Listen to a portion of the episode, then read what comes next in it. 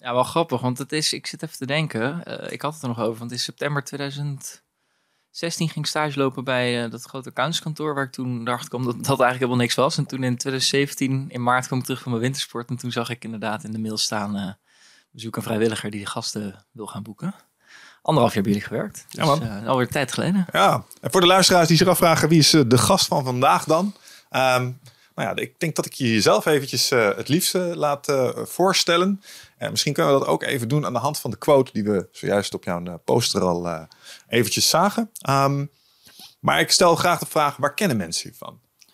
Ja, dat is altijd grappig, want dat verandert dan in de loop der tijd. Maar ik ben inmiddels, de, of inmiddels alweer bijna vier jaar de host van de Ecosofie-podcast. eh, waarin ik kijk hoe we economie, ecologie en filosofie bij elkaar kunnen brengen. Is eigenlijk een beetje een brede manier van kijken naar duurzaamheid. Hoe we Mhm. op de lange termijn hier met z'n allen op een prettige manier kunnen samenleven. Ja. En eh, ja, dat begint steeds groter te worden. Dus ik krijg ook steeds meer onbekende mensen die eh daarnaar luisteren. Dus dat is ontzettend leuk. Ja. En eh, ja, verder, ik ben ehm, in... ja, vroeger de, de eindbazenluisteraars al. Ja, de eindbazenluisteraar die echt al lang luistert natuurlijk. Want ik ben dus in 2018 alweer weg geweest. Maar aflevering 82 ben ik te gast geweest bij jullie. Als een van de vrijwilligers. Ja, omdat ik ja. eh, jullie eh, anderhalf jaar dus geholpen heb met eh, het regelen van de gasten. Want daar waren jullie wel klaar mee. Dus ik heb al het mailcontact gedaan tot en met dat ze in de studio zaten. En een hoop eh, mensen geïntroduceerd, waar jij ook altijd wel blij mee was. Die eh, ik interessant vond om door jullie te laten interviewen. En toen Ja. daarna dacht ik, dat ga ik lekker zelf doen. Ik wou het zeggen, en toen dacht hij, weet je wat, dan kan ik zelf ook. Fuck you guys, ik ga het lekker zelf doen. Exact, dat was de mindset die ik had. Dat was wel heel mooi, want heb ik anderhalf jaar, eh, die, die anderhalf jaar kwam ik er wel achter dat het eigenlijk best wel makkelijk was om met eh, interessante mensen in contact te komen als je ze ook wat te bieden hebt. Brutale mensen hebben de halve wereld, heb ik geleerd bij eindbazen. Sommige deuren, als je erop klopt, van ja, die doen nooit open. Doe gewoon open.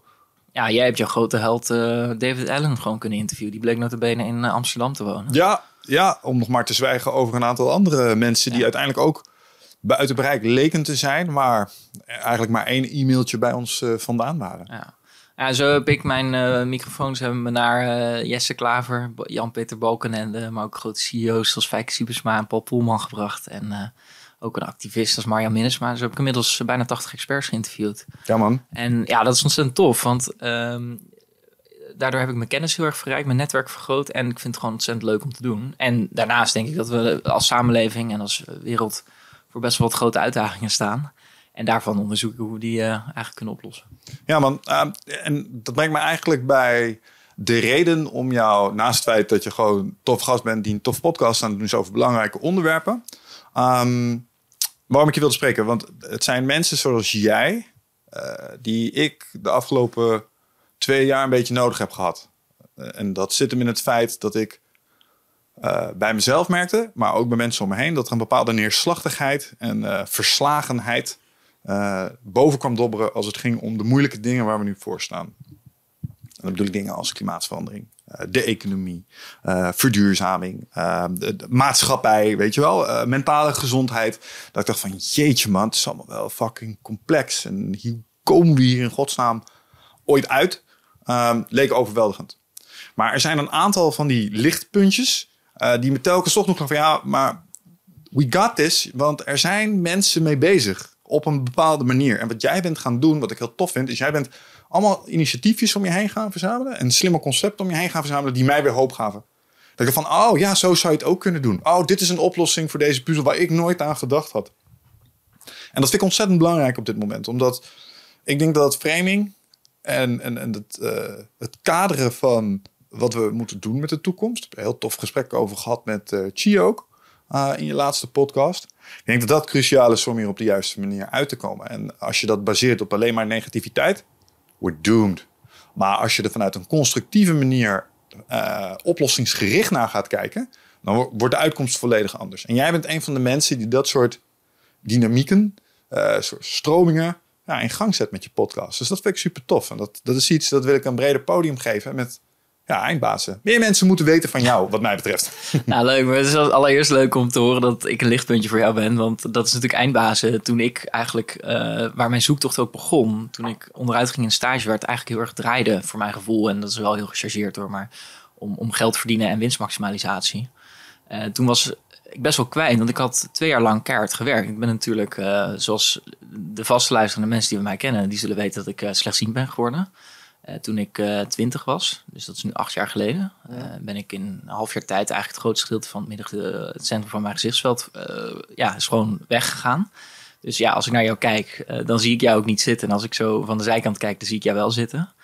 Ehm, en dat was heel fascinerend dan, uh, want ik ben toen keihard gaan werken om daar weer bovenop te komen. Uh, twee jaar heel veel voor gedaan, uh, keihard gestudeerd en toen kwam ik bij die stage. En toen in de praktijk viel mijn werk gewoon heel erg tegen. En toen kwam ik eindbaas tegen. Dat was voor mij weer een lichtpuntje van, hey, het kan ook anders. We zaten, en die quote is heel erg mooi. Ik weet niet meer precies hoe ik hem geformuleerd had, maar kun je hem nog eens herhalen?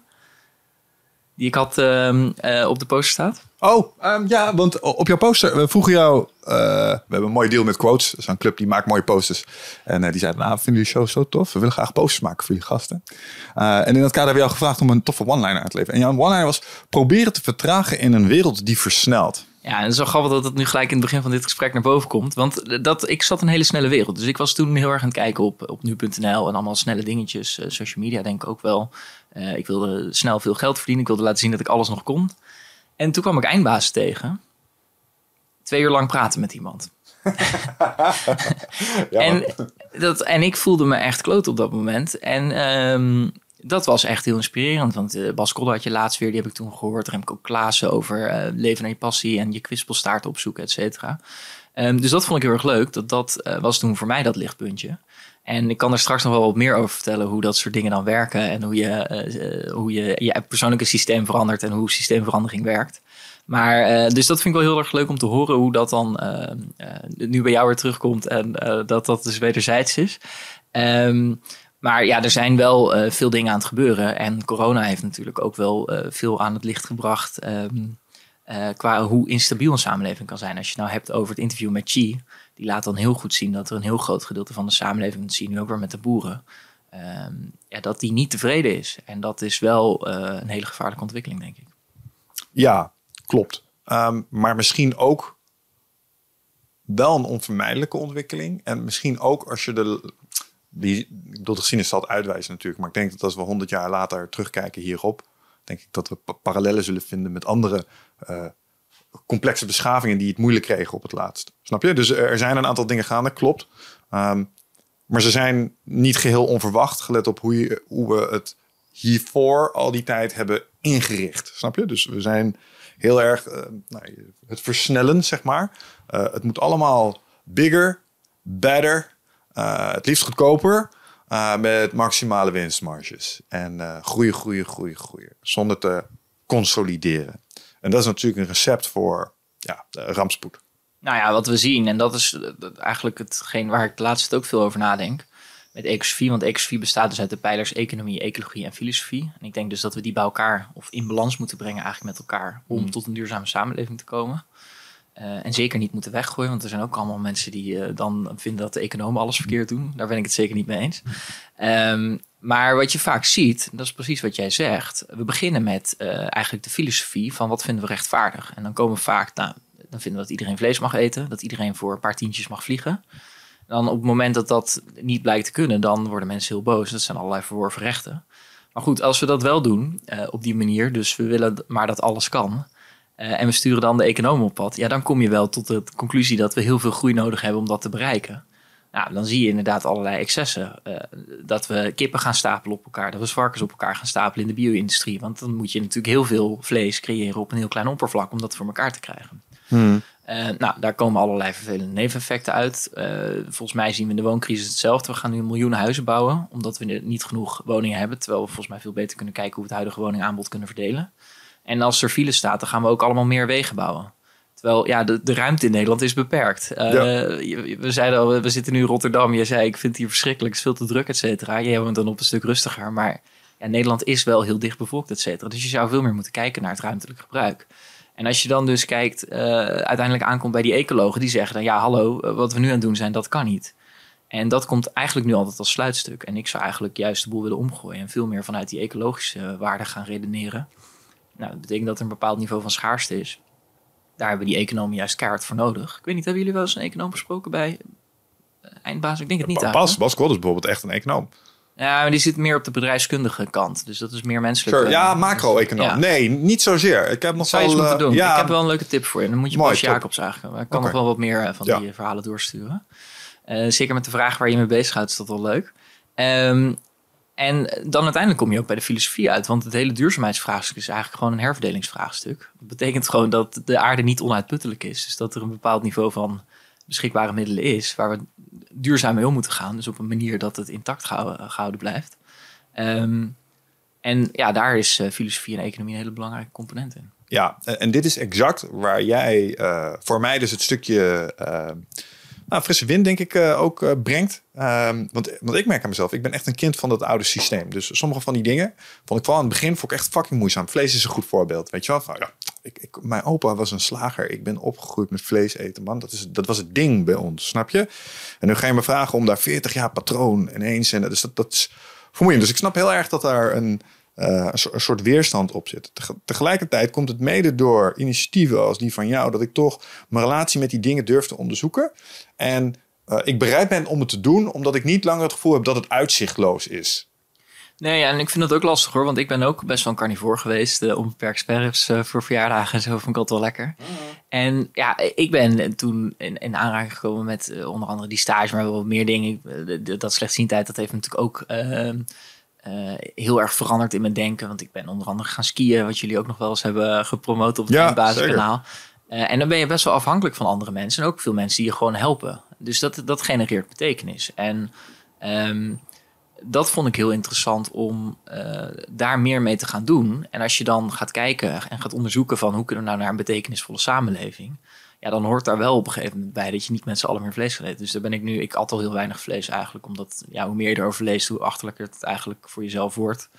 Um, met, met alle excessen die er plaatsvinden, met name de bio-industrie. Ik weet niet of ik 100% tegen vlees eten ben, want ik geloof dat het ook wel zo is.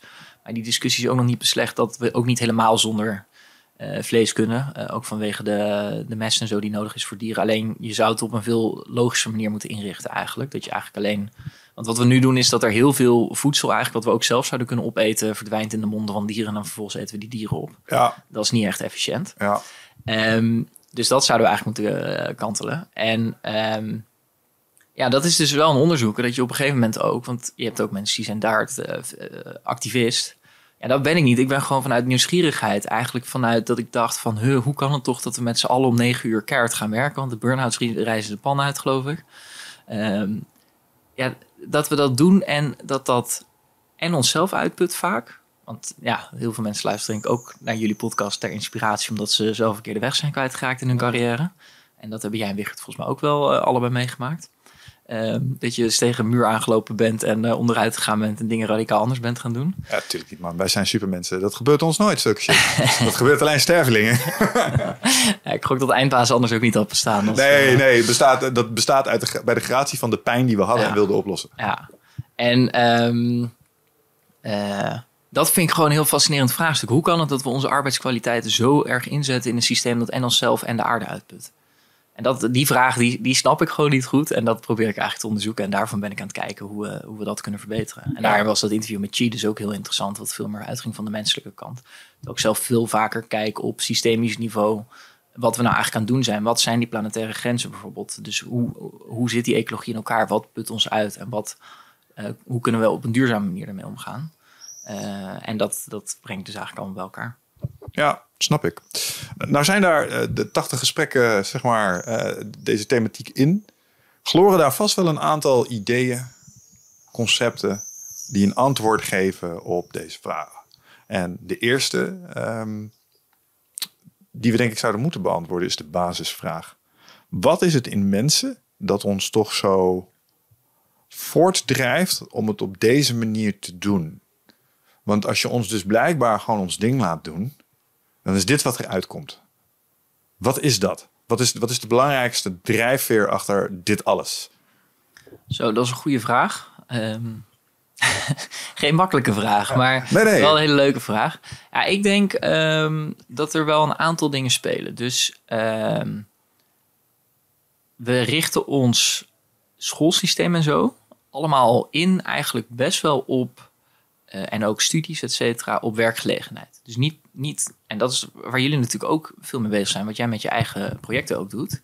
Uh, ik denk dat um, het ontwikkelen tot mens, dat dat veel meer centraal zou mogen komen te staan in plaats van het ontwikkelen tot jouw plek op de arbeidsmarkt. Hmm. Ehm, ik heb bijvoorbeeld mijn studententijd, heb ik heel veel eh, commissies. Ik heb een bestuursjaar gedaan. Ehm, dus, en ik heb- ben natuurlijk die beperkingen gehad, waardoor ook mijn hele kijk op de maatschappij veranderd is. Maar ik ben er wel heel erg op gaan focussen dat ik ook, dat ik niet alleen zo snel mogelijk zoveel mogelijk studiepunten haalde, maar dat ik ook echt eh, mezelf ontwikkeld heb. En die kansen, die liggen er altijd. Eh, terwijl je toch vaak ziet dat er vanuit heel veel universiteiten en hogescholen en ook middelbare scholen die afgerekend worden op hoe snel je iemand door dat schoolsysteem trekt. Ehm, dus dat vind ik heel erg zonde, want als je dat dus doet en je rekent alleen maar af op prestaties, nou, dan krijg je dat denk ik ook later. Ehm, dus er wordt wel heel erg volgens mij gestreefd naar dat meer, meer, meer. Terwijl we eigenlijk weten dat dat niet gelukkig maakt. Nee. Eh, want jij hebt zo'n prachtige quote en ik heb hem iets eh, veranderd in mijn hoofd. Ik geloof dat hij van Will Smith is. Ehm, er zijn nog te veel mensen die dingen of die werk doen wat ze niet leuk vinden, zodat ze indruk kunnen maken op mensen die ze niet moeten. Om nee, zodat ze eh, spullen kunnen kopen die ze niet nodig hebben om indruk te maken op mensen die ze niet moeten. Ja, Ja, it's true. En dat heeft geen nut. Ehm, terwijl ik heb ook in dat soort dingen gezeten. Ik was ook lekker eh, bezig met carrière maken, beter zijn dan de rest. En ik ben op een gegeven moment tot inzicht gekomen, ook vooral omdat het gewoon echt niet meer werkte, dat ik beter kon gaan doen waar ik goed in was. En gewoon omdat ik het zelf gaaf vond. En ja, dat dat ook wat kon betekenen voor mensen. In plaats van eh, dat het per se maar het streven was om. Ja, en het is wel zo, ik vind het nog steeds wel leuk. Ik stond van de week met Acres op nummer 63 in de Apple ranking. Dat stukje waardering vind ik wel leuk. Maar dat je zit nog in die fase dat je naar kijkt. Ja, dat is leuk. ja, nou, Heb ik ook af, gedaan, af en toe in periodes hoor. Maar dat vind ik wel een leuk stuk waardering. Van het heeft nut wat ik doe. Maar het is, het is niet als ik op nummer, weet ik veel, eh, 80.000 sta, dat ik hiermee zou stoppen. Want ik vind gewoon, ja, dat, dat is niet mijn drijfveer. Maar wel Nee. een leuk eh, bijeffect. Nee, dat snap ik helemaal. Ik vind dat stukje waar je het zojuist over had, eh, die quote van Will Smith, vind ik een hele sterke. Ik denk dat het ook waar is. Ehm, waarom denk je dat mensen dat doen? Ja, ik heb zelf dus ook heel erg gehad dat ik dacht dat er allerlei dingen van me verwacht werden. Ik ben nu net, eh, eh, ik werkte nog bij een vermogensbeheerder. Daar ga ik nu wel verder als freelancer, maar dus wel veel minder voor werken en mijn eigen ding doen. En ik heb veel te lang ook in loondienstverband gehangen, omdat ik dacht dat dat eigenlijk gewenst werd. Mijn vrienden deden dat allemaal, mijn ouders eh, doen ook niet altijd, maar grotendeels echt bij een vaste werkgever werken. Ehm, en d- dat is mijn hele omgeving. Nou goed, ik, had jullie, ik kwam jullie natuurlijk ook tegen, de- de- waarbij dat een stuk minder was. Dus dat bracht dat systeem al wel een beetje aan het kantelen. Maar ik vond die stap wel heel erg lastig om ook te zetten. Omdat eh, ja, er toch ook een stem in je hoofd zit van hoort het niet gewoon zo te gaan. En nu heb ik dat allemaal losgelaten. En dan komt er eigenlijk heel veel op me af waarvan ik helemaal niet had kunnen voorspellen dat dat ehm, zou gebeuren. Eh, omdat je ook gewoon veel meer tijd hebt om eh, energie te stoppen in eh, zaken die je echt belangrijk vindt. Of veel belangrijker nog. Ehm, dus ik denk dat het heel erg ook gedreven is door wat jij verwacht dat mensen van je vinden. Ehm, in plaats van dat je kijkt naar ehm, eh, wat je echt belangrijk vindt.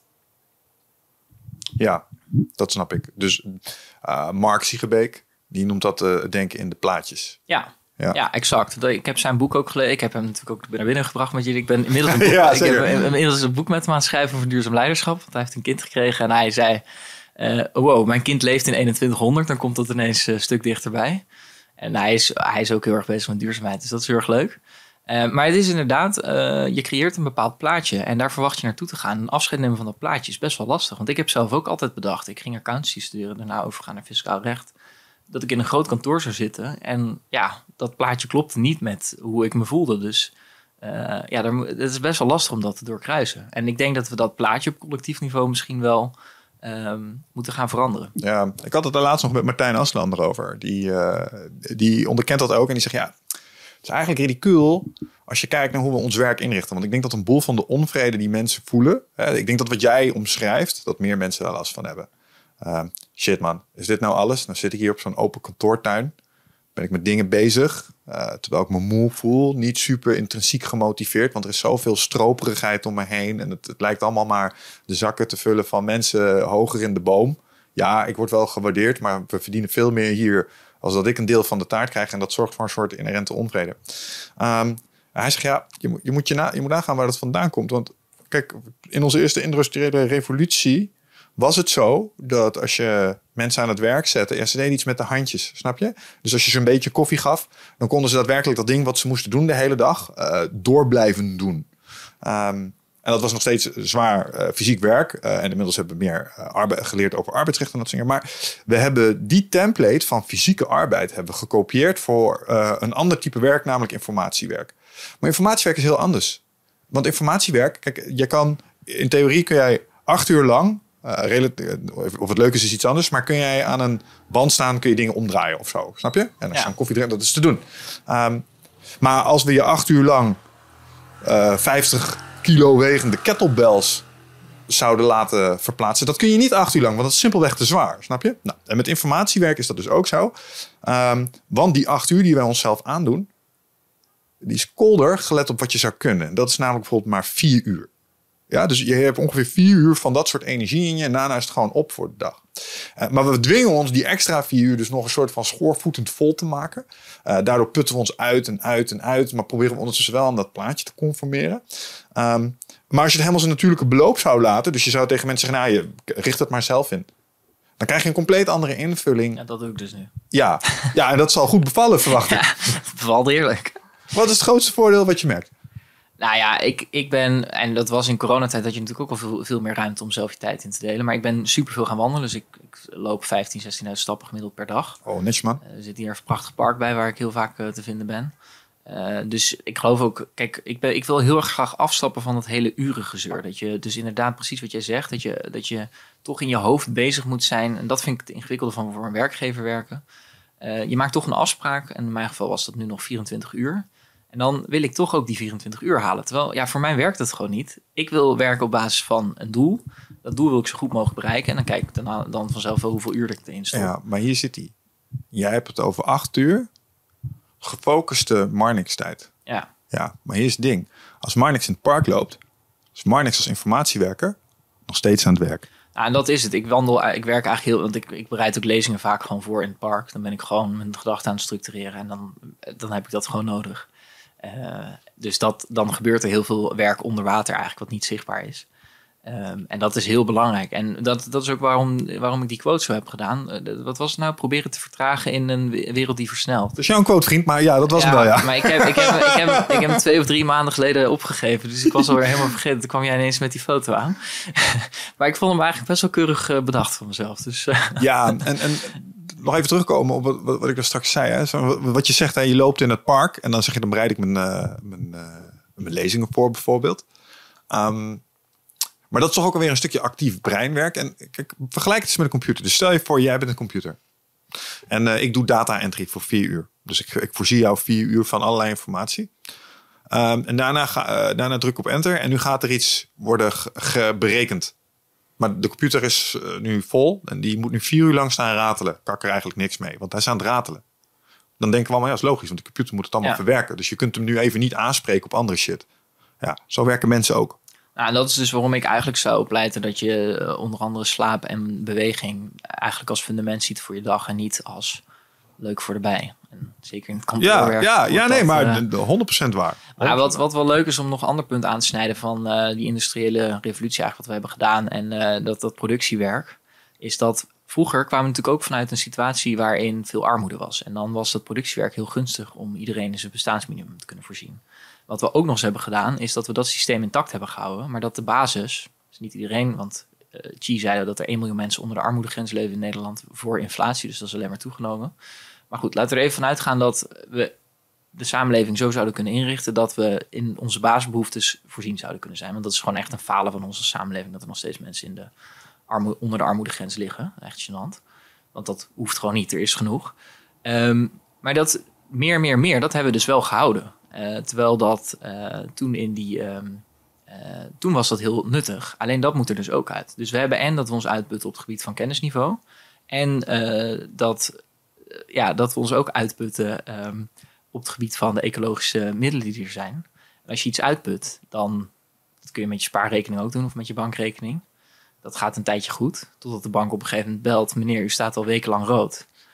Uh, wij willen nu graag dat u gaat terugbetalen. En uh, we rekenen 10% voor iedere maand dat je het niet doet. Nou, dat zal wel heel veel zijn. Maar dan komt natuurlijk de keerzijde in zicht. En die gaat er wel komen. Um, en dat is natuurlijk wel interessant, want als je terugbrengt tot het plaatje, ik vind dat wel interessant wat je nu ook, uh, hoe je dat koppelt met Mark Siegenbeek, dan is dat dus eigenlijk inderdaad dat we het verkeerde plaatje in stand hebben gehouden. eh, voor een wereld die qua context totaal veranderd is.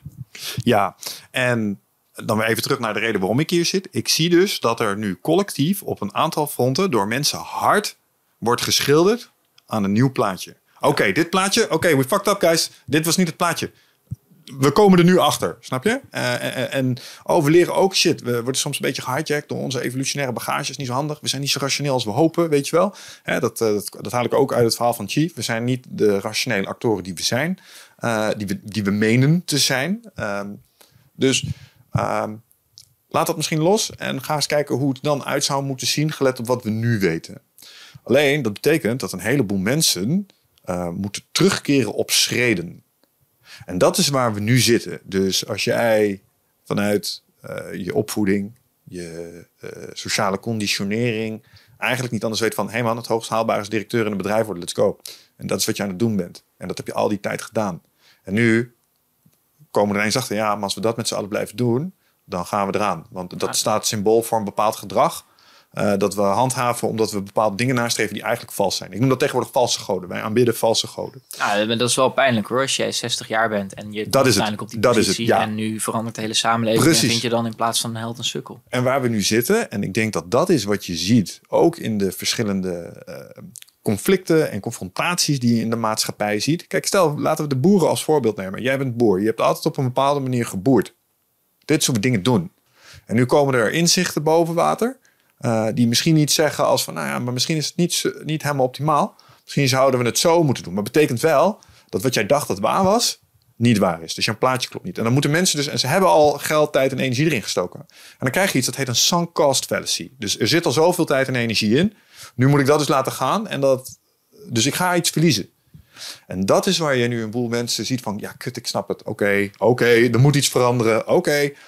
Maar kijk eens hoe ver ik al ben gekomen, man. Dat betekent dus dat dit gewoon helemaal... Dus dat, daar veeg je ook een soort van de grond onder de voeten weg. En dat doet zeer. en ik denk dat dat, dat is waar we nu zitten. Ja, en ik denk dat er twee dingen een rol in spelen. Dat zijn en gevestigde belangen en verworven rechten. Dus um, ja, ik had vroeger ook... Als mensen dan over uh, vegetarisme begonnen en zo... dan dacht ik echt... Rot op joh, laat mij uh, lekker zelf bepalen wat ik in mijn mond stop. Um, en nu ben ik daar best wel in, ge in gekanteld. Um, maar wat interessant is, misschien is wat om te vertellen over uh, transitieonderzoek uh, van Drift. Daar heb ik Dirk Loorbach voor geïnterviewd. En wat hij eigenlijk zegt is, je hebt een huidig regime. Dus dat is um, eigenlijk de manier van denken. Hoe we dingen hebben ingericht. Hoe we met z'n allen leven. Dus gewoon het hele stelsel met belastingen. Maar ook uh, wat we vinden, et cetera. Um, en het is misschien wel leuk om dat te hanteren aan het voorbeeld van de fossiele. Of de, de auto met de verbrandingsmotor. Dus Jij komt hier niet met een elektrische auto, gok ik? Nog niet. Nee, nou wil je wel heen uh, volgens mij. Want volgens mij stond er ergens op jouw verlanglijstje een Tesla nog. Maar ja, dat is al heel lang het geval. Ja. dat was volgens mij in mijn eindbasistijd al. Um, maar goed, wat jij nu hebt is de verbrandingsmotor. Dus we zijn heel mobiel. Um, dus uh, ja, voor jou is het heel logisch om voor een interview gewoon twee uur in de auto te stappen. Um, ehm, 200 jaar geleden, als ik jou had gebeld, dat kon dan natuurlijk ook niet, maar laten we er even vanuit gaan dat de telefoons wel bestonden. Postduif. En uh, ja, dan hadden we niet een interview, dan was het heel raar geweest om, om 200 kilometer of 300 kilometer af te leggen voor een interview. Dat kon niet. Dat was gewoon niet de manier hoe je toen dacht. Dan moest je met, uh, weet ik veel, hele andere vormen van mobiliteit. Dus het mobiliteitssysteem, dat is, uh, dat is nu zo ingericht. En we verwachten ook van mensen dat als iemand bijvoorbeeld in een uitkering zit en uh, er zit een ehm, je kunt ergens een baan krijgen op een half uur van je huis. Dan is dat niet een half uur lopen. Dan is dat ook gewoon een half uur met het OV of een half uur met de auto. Dus dat hebben we op die manier gedaan. Um, en hij zegt eigenlijk, er zijn drie krachten. Dus je hebt dat regime, is dat huidige stelsel, en dat gaat zich optimaliseren. Dus um, er zitten allerlei gevestigde belangen en die willen dat verbeteren. Want die hebben natuurlijk allerlei dingen daarin geïnvesteerd, et cetera. Um, dus die verbrandingsmotor bijvoorbeeld, daarvan weten we inmiddels uit de wetenschap dat we die fossiele brandstoffen moeten afbouwen naar nul. Dus dan is er geen ruimte voor de verbrandingsmotor, want er komt altijd uitstoot bij kijken. Maar um, in het begin wordt dat wel geoptimaliseerd. Dus mensen gaan steeds kijken hoe je uh, dat effectiever kan doen. Met minder, auto, minder uitstoot. Dus steeds zuiniger rijden. Um, wat je dan vervolgens krijgt, is dat de maatschappij eigenlijk verandert. Dus mensen zoals ik, hè, de millennials, uh, maar volgens mij ben jij daar ook wel mee bezig, die gaan ook verwachten op basis van de dingen die ze in de krant lezen, de dingen die ze bij de Eindbasispodcast bijvoorbeeld horen of in mijn Ecosofie podcast, hé, hey, dit klopt niet. De wetenschappelijke inzichten worden duidelijk. We moeten echt stoppen met uh, uitstoten van fossiele brandstoffen. En als laatste heb je nog dat er een alternatief klaar moet zijn. Dus een andere vorm van mobiliteit. Dat kan bijvoorbeeld die elektrische auto zijn. Nou, wat zie je dan? Ehm, de fabrikanten van de eh, fossiele energie, of van de verbrandingsmotor, of de autofabrikanten moet ik zeggen, die zijn dus dat systeem druk aan het optimaliseren. Alleen dat kent zijn beperking, want het kan nooit naar nul. Dus wat zien we uiteindelijk? Dat uh, dat zover gaat dat uh, uiteindelijk de metingen worden uh, versjoemeld. Dus dan krijg je schommelsoftware. Mm Nou, dat klapt uit elkaar. Dus dan krijg je um, een schandaal. En wat hij dus eigenlijk vertelt is dat eh, je dan een kantelpunt overgaat. Dus die drie krachten werken op elkaar in. En dat is dus niet vol te houden. Alleen omdat het dus zich de hele tijd blijft optimaliseren. En we niet op een gegeven moment denken van... hé, hey, misschien is het handiger om elektrisch te gaan rijden. spat dat eigenlijk met een schok uit elkaar. En dat gaat dan vaak um, met een, uh, wat ik noem kikker. Want wat leuk is, is dat hier de filosofie van kantelpunten, of eigenlijk de wetenschappelijke theorie uit de complexe systeemkunde uh, van toepassing is. En dat uh, laat zich eigenlijk wel leuk vertellen aan de hand van een kikker en een kano. Heb je wel eens gekanoot? Ik heb wel eens gekanoot. Ik ja. weet ook wat eskimoteren is. Want ik heb dit voorbeeld eerder gehoord. Toen dacht ik dan, eskimoteer toch? Dat, dat, dat weet ik dan weer niet wat het is. Maar als je in een kano zit en je leunt een beetje over de rand... Dan, omdat je iets leuks in het water ziet liggen... Um, dan is het natuurlijk interessant. Dan wil je nog iets beter kijken. Want het is wel een heel mooi glinsterend ringetje of zo. Wat daar op de bodem ligt van mooie helder meer. En dan op een gegeven moment springt er een kikker op je kano. Wat gebeurt er dan? En dan val je om. Ja, want die kikker die, uh, maakt, een ra of die maakt een rare beweging. Vervolgens maak jij een rare beweging en, en dan donder jij in het water. Um, hoe komt het dan? Door de kikker of door jouzelf? Ja, de, de trigger is de kikker, maar jij genereert een bepaald momentum in reactie. Ja, want die kamer was natuurlijk nooit omgeslagen als die, als die gewoon stabiel in het water lag. En, en jij niet al nee, dan had je die kikker natuurlijk prima kunnen ontvangen. Dus wat je ziet is eigenlijk dat zo'n systeem steeds fragieler wordt, omdat uh, er wordt geoptimaliseerd in plaats van echt veranderd. En dat een kleine trigger, en dat was dus in dit geval dat uh, Volkswagen-schandaal, waarbij die Schumel-software dus uh, naar boven kwam, eigenlijk dat hele systeem omverduwt en als je eenmaal dat kantelpunt passeert, dan, verander, dan uh, versterkt de verandering zichzelf. Dus als je eenmaal aan het omvallen bent in die kano, dan kun je niet meer terug. Dat, dan gaat het snel en dan uh, kom je in een, situ een, nieuwe situatie terug die eigenlijk onomkeerbaar verandert. Je kunt niet ineens droog zijn als je in het water bent uh, beland. Nee, um, klopt. Dus je kunt niet weer terug zomaar droog in de kano zitten. Dan komen we dus bij het eskimoteren. En wat eskimoteren is, is als jij ondersteboven in een kano terechtkomt, omdat die is omgeklapt, dan hebben Eskimo's, uh, want die jagen in uh, kano's, die hebben een trucje. En dat leren ze bijvoorbeeld mensen die uh, kano polo spelen, dat is een sport. Um, dan kun je hem omkantelen. Dat is een techniek voor. En, en een beetje afhankelijk van hoe goed je daarin bent, zit je dus lang of kort onder water. En, en daar zit ik, want ik denk dat, dat wat je gelijk hebt, helemaal terecht. We gaan, ondersteboven, we gaan om met die kano denk dat ik me daar inmiddels wel bij heb neergelegd. Het is alleen een kwestie van hoe lang blijven we ons boven in het water hangen. Want je kan oefenen met Eskimoteren. Je kan weten, oh, we moeten, wat is Eskimoteren eigenlijk? Hoe, kunnen we dat, hoe zouden we dat kunnen vormgeven in dit verhaal? En ik denk dat daar nu, ik denk dat we op dat punt zijn. Nou, dat is wel interessant. We dus ook zullen ecologische componenten toevoegen. Want wat ook interessant is, is dat je eigenlijk juist wil dat die gevestigde belangen, dat die stoppen met optimaliseren. En dan zijn die kantelpunten, dus eigenlijk uh, in het geval van een ander mobiliteitssysteem, is het, is niet een vervelend nat pak, maar een frisse duik naar een nieuw systeem. Betekent niet dat we allemaal moeten overstappen naar elektrisch rijden. Dus als iedereen vervolgens in een elektrische auto zit, zei die Dirk Loorbach ook, ja, dan is dat qua mobiliteitssysteem een ramp. Want dan heb je nog steeds superveel grondstoffen nodig. De hele straat hier staat vol met auto's. Dat is eigenlijk een ramp van hoe we de publieke ruimte inrichten. Um, en meestal zitten mensen ook nog alleen in die auto. Dus dat eh, is eigenlijk, um, als je dat een econoom zou uh, aangeven, hoe gaan wij om met deze schaarste?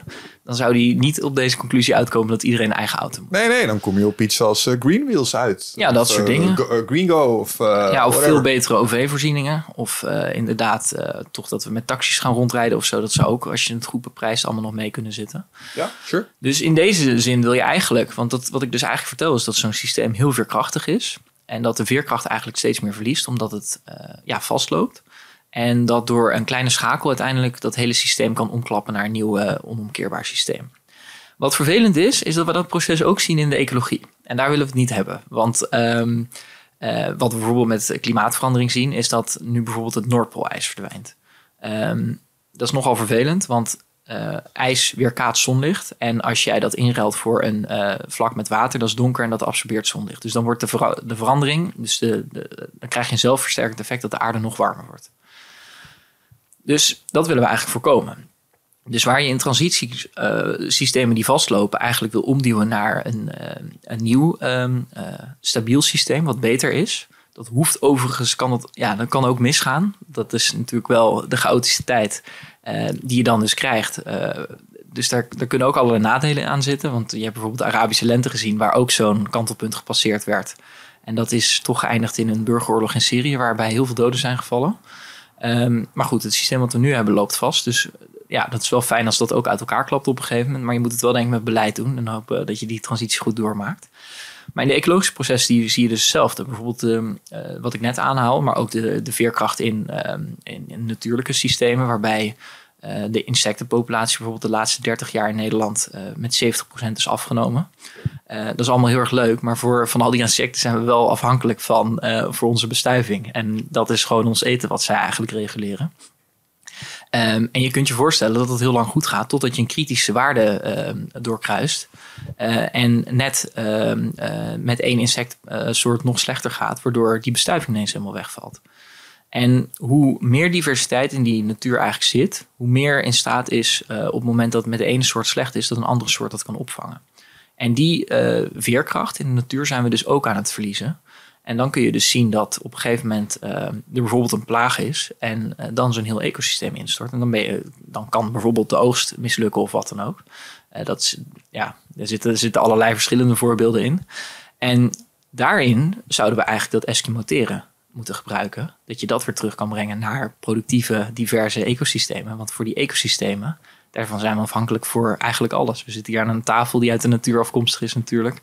Um, uh, al ons eten komt er vandaan. Uh, ik had Louise Vet, uh, een van de grootste experts op het gebied van biodiversiteit in mijn podcast, die zei: de helft van, het van de wereldwijde economie, dus de helft van het wereldwijde BBP, daarvan zijn we afhankelijk van de biodiversiteit. Nou, daar gaat het niet goed mee, kan ik je vertellen. Nee, nee, zeker niet. Um, me terdege van bewust. En ja, ook ik loop natuurlijk vooral op dat onderdeel. De ecologische um, crash die er aan lijkt te komen. Um, daar maak ik mij het meest zorgen over. En dat is ook iets waar ik ook toch ook wel hoopvol over ben. Um, en dat komt met name voort uit het feit dat ik uh, er nu middenin sta. Zoals je weet, de Eindbaasstudio is inmiddels gevestigd op een mooi landgoed. Ik heb mezelf daar ook midden in de klei gezet. Dus ik sta inmiddels bomen te planten. We onderhouden voedselbossen. We doen allerlei toffe shit. En hoewel ik weet dat het er slecht voor staat, heb ik daar ook een stukje hoop in teruggevonden. Want ik heb ook gezien wat daar gebeurt als er een aantal mensen met de juiste intentie een gebied onder hun hoede nemen. Met als doel dit biodiversiteit vergroten. Het enige wat we hier doen is regeneratief de shit weer terugbrengen in hoe het zou moeten zijn. Met als doel um, nou, de veerbaarheid van de planeet verhogen. En als je dat op één klein stukje kan, 50 hectare, kun je dat ook op 5000 hectare. Interessant. En, niet, niet, alleen nemen, maar ook teruggeven. Daar zouden als mensen wel wat oh, meer maar dat is, doen. Kijk, eh, ik heb, ik heb als onderneming geworsteld met van, ja, wat ga ik hier nou mee doen, man? Want ik doe leuke programma's, krijg ik uh, mooie budgetten voor en zo. En uh, het is allemaal geinig. Maar is precies dat. Wat, wat doe ik met dat geld? Ja, shit kopen voor dingen die ik eigenlijk niet nodig heb om indruk te maken op mensen die ik eigenlijk helemaal niet moet. Dus dat is bullshit. Um, en blijkt nou, er zijn best wel wat mensen die daarover nadenken. Ik ga binnenkort een meneer interviewen. Gijsbert heet hij. Ik vergeet zijn achternaam even, maar die heet We Are Stewards. Een steward ownership is bijvoorbeeld een, een, een voorbeeld van een economisch. Een, een, een, kleine aanpassing in een economisch model die al veel effect kan hebben. Het komt feitelijk hierop neer. Um, daar waar uh, normaal gesproken er een directeur is die baas is van een bedrijf. Um, of een raad van bestuur of een commissie is die dat doet. Um, zeg je eigenlijk nee, nee, nee. Uh, dit concept, dit bedrijf is eigenaar van zichzelf. Bosch heeft dit bijvoorbeeld ook gedaan. Bosch is eigenaar van Bosch. Um, en Bosch bestaat uit zijn medewerkers. En die bepalen dus gezamenlijk wat het zou moeten zijn. En dan kan het maar zo zijn dat Bosch, Bosch concludeert... winstoptimalisatie is niet ons doel. Wat wij namelijk willen is uh, op een duurzame manier uh, zeg maar thuis klussen en dat soort dingen enablen. En dat betekent dat we dus hele andere keuzes gaan maken nu in onze, uh, bijvoorbeeld onze kostenplaatjes. Ja, nou, dat is heel interessant. Want wat je ziet dus inderdaad als, als bedrijven aan de beurs genoteerd zijn en geld moeten opleveren in principe zit de winstverwachting al ge, verdisconteerd in de waarde van het bedrijf zelf. Dus als jij met eindbaas bijvoorbeeld sponsorgeld binnenhaalt en je gaat de, de toko verkopen. Stel ik zeg, hey, vind ik een interessante podcast, die wil ik wel van je kopen. Dan wil ik de interviews doen, et cetera. Ja. Ehm, dan zeg je natuurlijk niet van, ik verkoop het voor uh, de waarde van de microfoons waar we nu achter zitten. Eh, dan ga jij zeggen van, nou, ik heb dit opgebouwd. In de toekomst verwacht ik zo x aantal sponsorgeld binnen te halen. Dat verdisconteer ik, want de toekomst is natuurlijk onzeker. Ja. En dat neem ik mee in de verkoopprijs. Ja. Nou, dat betekent als die man daar extra geld aan wil verdienen, dat hij nog meer financiële waarde daaruit moet trekken. Ja.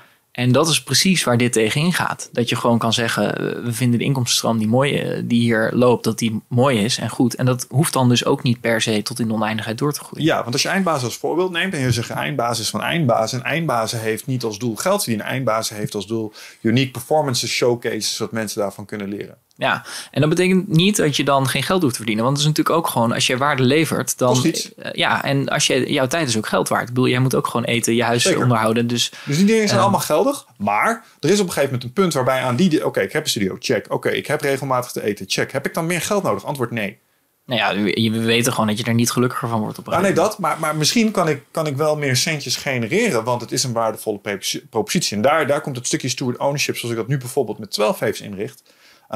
12 Waves eh, doet zijn trainingen op dat landgoed. Verdient het leuk mee. Uh, maar ik betaal wel een tarief dat net iets hoger ligt... dan dat het elders zou zijn. Waarom? Uh, nou, daar doen ze allerlei toffe dingen mee. Ja. Snap je? Uh, bijvoorbeeld een, een houtwal aanleggen op een bepaalde manier zodat het een insectenhotel is. Uh, nieuwe bijenpopulaties introduceren. Een imker laten komen. Een dagwerker huren. Omdat we geulen moeten graven. Omdat uh, wateroverlast moet gemanaged worden in de polder. Ja, wie had dat verwacht? Snap je? Dus er zijn allerlei kosten uh, die je dan ineens kan maken met als doel verbetering van de biodiversiteit en de kwaliteit. En, dat kan je dus best wel makkelijk zo doen. Want er is heel veel natuur um, die nu wel wordt ingezet voor uh, bedrijven. Neem een camping als voorbeeld. Campings zijn niet zo ecologisch prettig, snap je? Want die zijn op een bepaalde manier ingericht. Ja, oppervlakteoptimalisatie, snap je? Um, maar als je een, een camping helemaal uh, opnieuw zou inrichten en je zegt niet... Nou ja, we willen zoveel mogelijk mensen hier kunnen laten staan per nacht. Maar we willen hier mensen een ervaring in de natuur geven. Waarbij de natuur ook een beetje beschermd is tegen de impact van die mensen hier. Ja, dan krijg je een andere campingindeling. Ja, nou, mijn, mijn overtuiging is dus dat dat op de lange termijn meer geld oplevert. Dat denk ik ook. En dat is ook waarom ik dus denk dat ecologie en economie, want het wordt dus heel vaak als tegengestelde gezien van hoeveel kunnen we van de ecologie pakken om de economie zover te versterken. Uh, ik denk dus dat het, uh, dat het elkaar kan versterken als je het op de goede manier inricht. En daar is jou, wat jij nu vertelt, een heel mooi voorbeeld van. Nou, daarom denk ik dat als. Kijk, als we nu met z'n allen een nieuw plaatje aan het schilderen zijn. In dat nieuwe plaatje passen dit soort concepten veel beter. Uh, want, want als je dat 20 jaar, 30 jaar geleden had gedaan, was je een soort hippie. Snap ja. je? Maar, maar, nu, en dat is het mooie aan, uh, aan hoe we als mensen in elkaar zitten. Kijk, waar we naartoe moeten is het volgende. We moeten ervoor zorgen dat het, een, dat het statusverhogend is om zo te handelen. Want voorheen was er een verheerlijking, ik zei het al, valse goden. Dus uh, Wolf of Wall Street shit. Als je een vette bak kon laten ja. zien en een mooie klok om de pols, dan, uh, dan deed je het goed en dan uh, verhoogde je kans op seksuele selectie. Dat is eigenlijk wat eronder zit, als we een boel van mijn podcastgasten mogen geloven. Um, en wat nou als die klok om de pols en de vette bak werden vervangen door een hark en een boerenkloffie uh, en je bijenkorf? Omdat de maatschappij inmiddels snapt dat dat het nieuwe ding is wat je zou moeten aanbieden. Dus dat past beter binnen dat nieuwe plaatje. Ja. Dan gaat de markt gaat daar ook in mee. Dus je krijgt op een gegeven moment in plaats van dure auto's, krijg je vraag inderdaad naar elektrische wagens. Je krijgt in plaats van uh, zeg maar het uh, bio-industrievlees. Kijk, de relatie met vlees is een mooie. Uh, er bestaat iets dat heet de woeste grond. Dan kun je ja. vlees kopen. Maar dat is vlees van buitenvee. Die gewoon jaren in uh, goede weides en omringd door natuur. En op een bepaalde leeftijd pas in aanmerking komen voor slacht. Dat is een heel ander bestaan hebben die gehad als uh, koeien op uh, één vierkante meter. Snap je? Ja. En, en, en ik, ik denk dat dat soort bedrijven zullen floreren. Omdat we nu ja, andere wat, dingen gaan. Ja, wat dus interessant is, als je dus dat transitieperspectief vergeeft, dan zie je dus dat eigenlijk die andere modellen die dus niet werken, waarvan we gewoon weten dat het eigenlijk onze aarde uitput en onszelf ook, dat dat geoptimaliseerd wordt. Dus die wereld wordt ook steeds sneller en mensen blijven dat toch een beetje doen, maar het bewustzijn verandert ook. Dus dat zijn die omgevingsfactoren weer. Um, en dan verwacht ik, want jullie zijn dus de alternatief dat klaar staat. Dat hoeft niet per se elektrische auto te zijn. Dat kan ook een manier van denken zijn. Mm. Um, dat er op een gegeven moment, wie weet dat het de volgende financiële crisis is, dat is dan die kikker die dat systeem omkantelt. En dan hebben jullie dit al klaarstaan. Die denkwijze is uh, uitgerold, die staat klaar. Dan zal dat ineens veel harder groeien. En dan Ja, zal die versterking uh, zichzelf gaan veranderen. Omdat mensen dan ineens echt op zoek gaan naar Ja. um, ja, andere manieren van nadenken en andere manieren van werken. Omdat dit niet verder kan. Ja, het is en- onvolhoudbaar. En het toffe is dus, er zijn al een heleboel van dat soort initiatieven gaande. Op dit moment, waar mensen onvoldoende weet van hebben. Die allemaal staan te wachten op, op, dit, moment, op dit moment. Zeg maar, oké, Nou, dat is het leuke, want ik, ben, ik kan het natuurlijk niet zien. Maar de grappige is dat ik uit mijn hele onderzoek, wat ik nu heb gedaan met bijna 80 experts, er eigenlijk achterkom dat de meeste verandering onzichtbaar is. Alleen dat ik het wel redelijk in de gaten begin te krijgen wat, eh, waar die fragiliteit naartoe gaat. En heel lang denken mensen dus dat er niks aan de hand is. Dat zie je overigens ook met burn-outs, et cetera. Iedereen denkt dat hij wel lekker door aan het rennen is. En dan op een gegeven moment stort je in. Ehm, dus op heel veel verschillende niveaus is, dat, kan, is die kantelpuntentheorie van toepassing. En dan kan het dus ook ineens heel snel gaan. We hebben met corona overigens ook gezien. Hè, dat, eh, de eerste, dat in de ene week iedereen nog zei... Ja, niks aan de hand, eh, griepje eh, uit, uit China. En dat een week later Rutte alle horeca en hogescholen en universiteiten dichtgooit. ja, maar laat dat dan dienen als een voorbeeld van de mentale lenigheid van mensen. Ja, nou, daar geloof ik ook heel erg in. Wij kunnen dat. Eh, Als, als een pandemie ons maar iets heeft laten zien, ongeacht waar je staat als het gaat om vaccinaties, over mondmaskers en dat soort shit. Wat we wel zagen was, oké, maatschappij, probleem, eh, iets wat wat doet. We moeten nu gedrag aanpassen. En dat was allemaal wel schoorvoetend.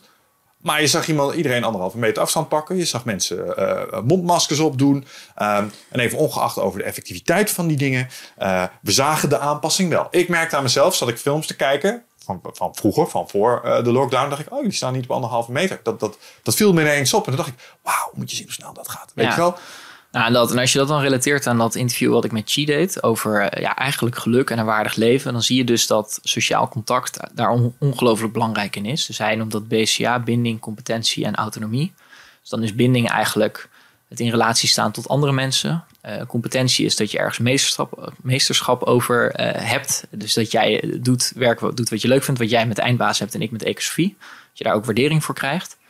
Ehm, en de laatste is autonomie. Dus dat je dingen doet die je leuk en belangrijk vindt. Nou, ik denk als we over eindbaas en ecosofie praten, dat we het allebei zowel leuk als belangrijk vinden. Maar als je die twee, eh, als je die drie bij elkaar brengt, dan is het ook veel makkelijker om langer dingen te doen die je belangrijk vindt in plaats van leuk. Want ik vind bijvoorbeeld vlees eten, stoppen met vlees eten vind ik niet leuk, maar wel belangrijk. Ehm, en dat kan ik veel makkelijker volhouden als die drie met elkaar ehm, in balans zijn. Ja. Ja. Nou, wat hebben we bij corona gezien? Dat het natuurlijk ook best wel sociale uitputting was. Dus we mochten elkaar niet zien. Ik denk dat het daarop heel erg misgegaan is. Dat het heel erg lastig was om die gedragsverandering, dus die lenigheid, ook op de lange termijn vol te houden. Nou, dan had je ook nog dat corona helemaal niet zichtbaar was. Ehm, en dat allerlei mensen dan dus ook gaan denken van dit klopt niet. Er, wordt, er worden ons dingen verteld die niet kloppen. Nou, als je dat interview van Chi luistert, legt hij ook heel mooi uit dat als mensen dus niet in die drie basisbehoeftes, psychologische basisbehoeftes zijn voorzien, dat ze dan eigenlijk ehm, ook niet meer in feiten geloven en ehm, ja, op een hele andere manier, eh, ja, eigenlijk gewoon niet meer aannemen wat er vanuit de politiek bijvoorbeeld verteld wordt. En wat nou interessant is met dat uitputten van onze ecologische ehm, eh, dingen. Ehm, en dus het uitputten van onszelf, want dat is veel meer het systeem. Want corona is er eigenlijk een beetje eh, een symptoom voor. eh, ook dat komt natuurlijk uiteindelijk vanuit die vleesmarkten in Wuhan. Dus dat is ook gewoon de relatie die we met dieren hebben. En de veerkrachtigheid in ecosystemen die ontbreekt. Want ehm, anders hadden we dat ook veel makkelijker kunnen opvangen waarschijnlijk. Ehm, maar in relatie tot duurzaamheid is het natuurlijk heel interessant dat we daar niet per se ongelukkiger van hoeven te worden. Ik bedoel, als wij met z'n allen weer in kleine gemeenschappen zouden gaan leven, ja, dan, hoeven, dan hoeven we daar niet per se ongelukkiger van te worden. We hoeven volgens mij niet per se de wereld over te reizen om gelukkig te zijn. Ja. Nu dat mogelijk is, denken we allemaal van wel. En dat brengt je natuurlijk ook heel veel in aanraking komen met andere culturen. Maar in de kern ehm, kun je volgens mij best wel een heel stuk teruggaan in, eh, in rijkdom om nog wel heel gelukkig te zijn. En dat doe je denk ik ook heel mooi met terug naar de natuur in een kleine gemeenschap leven en ehm, ja, daar gewoon blij zijn met wat je hebt in plaats van groter, groter, groter, meer, meer, meer. Ja, ja, omdat je. Kijk, hoe, wat, er zijn een paar dingen opgevallen. Hoe dichter je jezelf staat bij het vervullen van de onderste laag van je Maslow-behoefte-hierarchie, onderdak, voeding, veiligheid, dat soort zaken. En je daar zelf een actievere rol in hebt, gaan er grotere beloningssystemen aan voor mij. Als dat ik in die bovenste laag loop eh, aan te kloten. Eh, mooi dat ik mijn, mijn huisje en zo heb en mijn centjes. En ik ben lekker met zelfontplooiing bezig en zo. Leuk.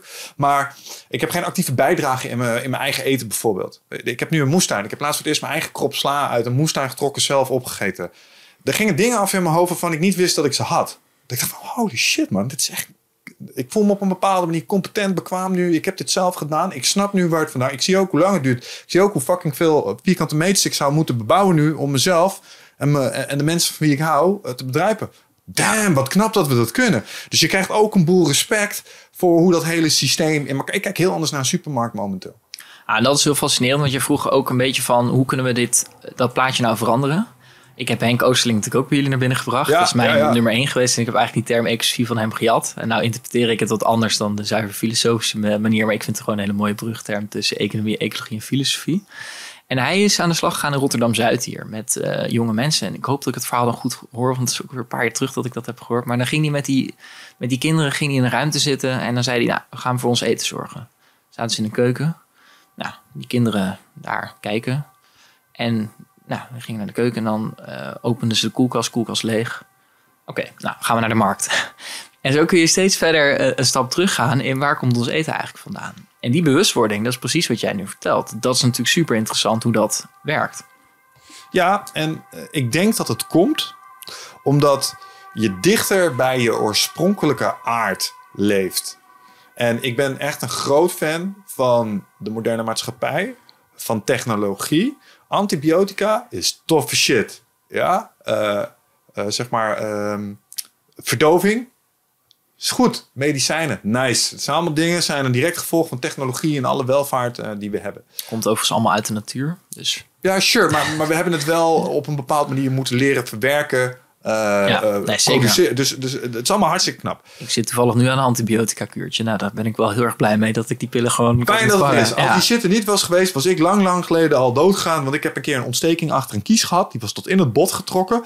Dat is de enige keer dat ik als volwassen man heb gehuild van pijn. Ja, zo erg was dat. Als er geen antibiotica was geweest, was ik gewoon doodgaan. Ja. Ja, Op een hele vervelende manier, kan ik je vertellen. ja, ja, ja, nee, dat is verschrikkelijk. Dus het is tof dat het er is. Maar tegelijkertijd ehm, heeft het ons ook verder van onze aard gebracht. En je aard is eigenlijk niet achter schermen zitten. Het is buiten zijn in overzichtelijke groepen mensen van 25 man, waarbij je zeer direct betrokken bent bij je dagelijkse overleving in de vorm van calorieën vergaren. Eh, en, en, en, daar komen allerlei samenwerkingsverbanden uit voort. Ehm, maar gewoon het jagen-verzamelaar leven. Basically, daar heb ik het over. En dat is waar je nog steeds vanuit je biologie voor gemaakt bent. En ik denk dat we inmiddels door al onze welvaart en technologie in staat zijn om, tenzij in Rotterdam ehm, dat, dat, maar zelfs daar zou ik een manier kunnen verzinnen, eh, om, da- om daar dichterbij te gaan zitten. Wil niet zeggen dat we weer in eh felle zonder verwarming en alle voorzieningen over de savanne moeten gaan struinen. Maar misschien kunnen we allemaal wel een klein stukje meer terug er naartoe. Door bijvoorbeeld keuzes te maken in. Uh, laatst hoorde ik weer een voorbeeld. Gast kon een eh, positie krijgen als financieel directeur. Zei ja, dat wil ik wel, maar ik werk maar drie dagen per week. Ja. Want de andere drie dagen wil ik eh, naar buiten. Ik, eh, ik wil in de moestuin werken. Ik wil eh, tijd met mijn kinderen en met mijn familie doorbrengen. Want daar word ik echt gelukkig van. Niet van op kantoor zitten. En, en dat zo'n eh, directeur die hem dan aanneemt, denkt van ja, nou, nou, dat wil ik niet, want ik wil dat met 40 uur. Eh. En dat ze dan zeggen, nou, dan doe ik het niet. En dan ga ik rechtsstand zijn en dan vindt hij wel een baan. Snap je? Ehm, en, dat, en dat is een voorbeeld van het moderne leven combineren eh, met elementen uit hoe het hiervoor was. En ik denk dat als we daar allemaal een klein beetje dichter tegenaan gaan zitten, dat onze welvaart dan misschien een stukje terugloopt. Maar ons welzijn, zoals Kees Klomp dat helemaal Ja, ik zei, zal. Je Ja, ja. gesproken. ja, Heb je trouwens last van die deur? Helemaal niet. Nee? Nee, en dat horen we ook niet op de camera. Dus dat is all good. Op de microfoons. Ja, geen. Kamer op de camera hoor je ze zo. Uh, ja, nee, ho- horen we niet op de, op de microfoons. Ja. Maar, maar ik, denk dat dat, eh, ik denk dat daar een belangrijk deel zit. En ik denk dat dat iets is wat ons voor ligt. Nou, dat denk ik dus ook. En als je dus teruggaat naar wat is belangrijk voor je, ehm, ja, dan zit dat precies in die quote eigenlijk. Dat je dus gewoon naar andere dingen moet gaan streven. En het is wel heel grappig dat jij die transitie nu aan het doormaken bent. En als je het nou relateert aan duurzaamheid, dan denk ik dat er drie interessante transities gaande zijn. Dus eentje is bewustzijn.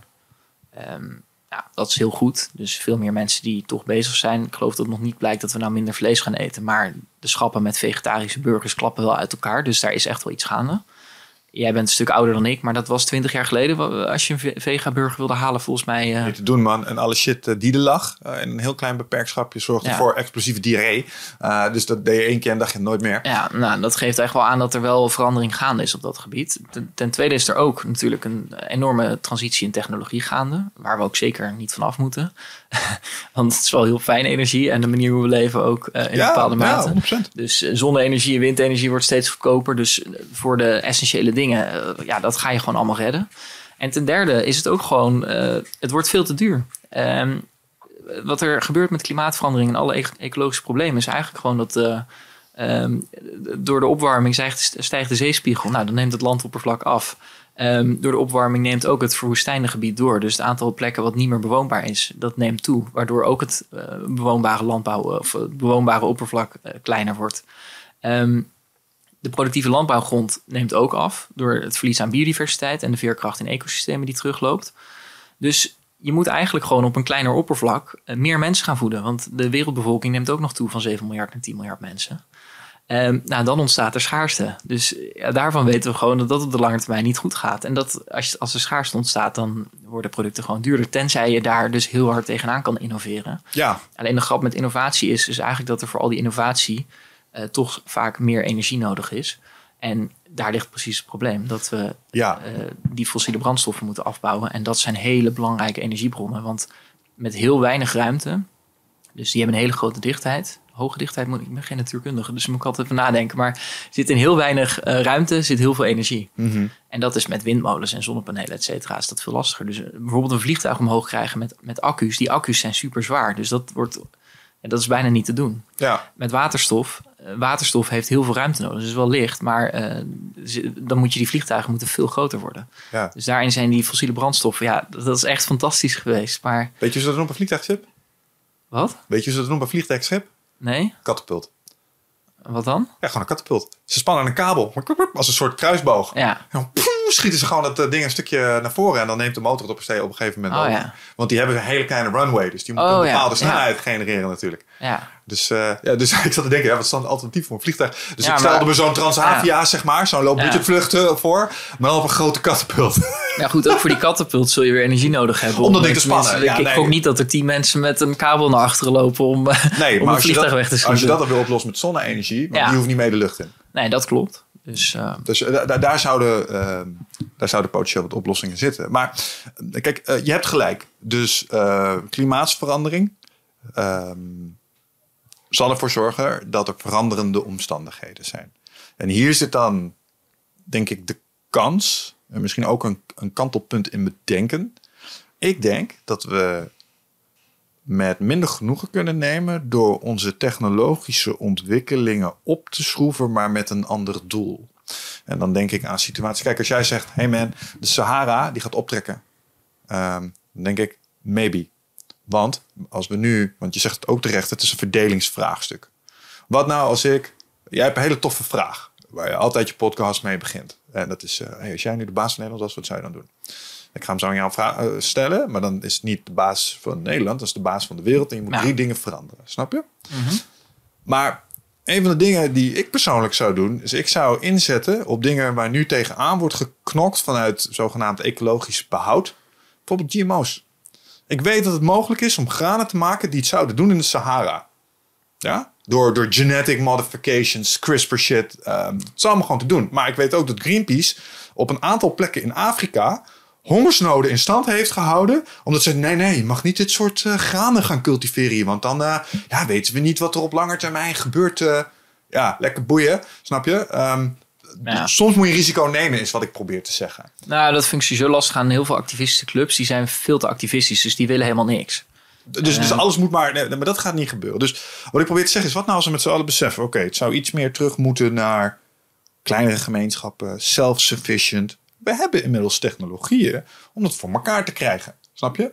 Hetzelfde geldt als het gaat om eh, de buffer, dus de veerkracht van de aarde op sommige plekken waar we in de problemen lopen, vergroten door bijvoorbeeld onze technologie in te zetten. Hè? Ja. Eh, bijvoorbeeld met, met bijvoorbeeld, eh, nou, genetisch gemodificeerde bomen, die gewoon met minder water meer kunnen. Ik noem maar iets. Ja, dat is heel goed. En er zijn wel eens mensen het ook gewoon... Ik bedoel, we hebben natuurlijk gehad in Nederland dat de dijken doorgebroken zijn. Wat hebben we gedaan? Zijn meester geworden in water tegenhouden. De- de- een Dat van- gaan we echt wel, echt wel nodig hebben. Dus dat moeten we ook vooral niet uitsluiten. Een van de dingen die mij hoop gaf en tegelijkertijd zo dystopisch depressief maakte, was eh, een, een oplossing die ik, ja oké, het, het poolijs smelt. En dat betekent, zeker in een land als Nederland, dat je zorgen mag maken om de waterspiegel. Dus eh, eh, worst, worst, worst case scenario, wat ik nu ken, is 2100, eh 4, 5 meter erbij. Nou, dat is gewoon, eh, Utrecht aan zee, snap je?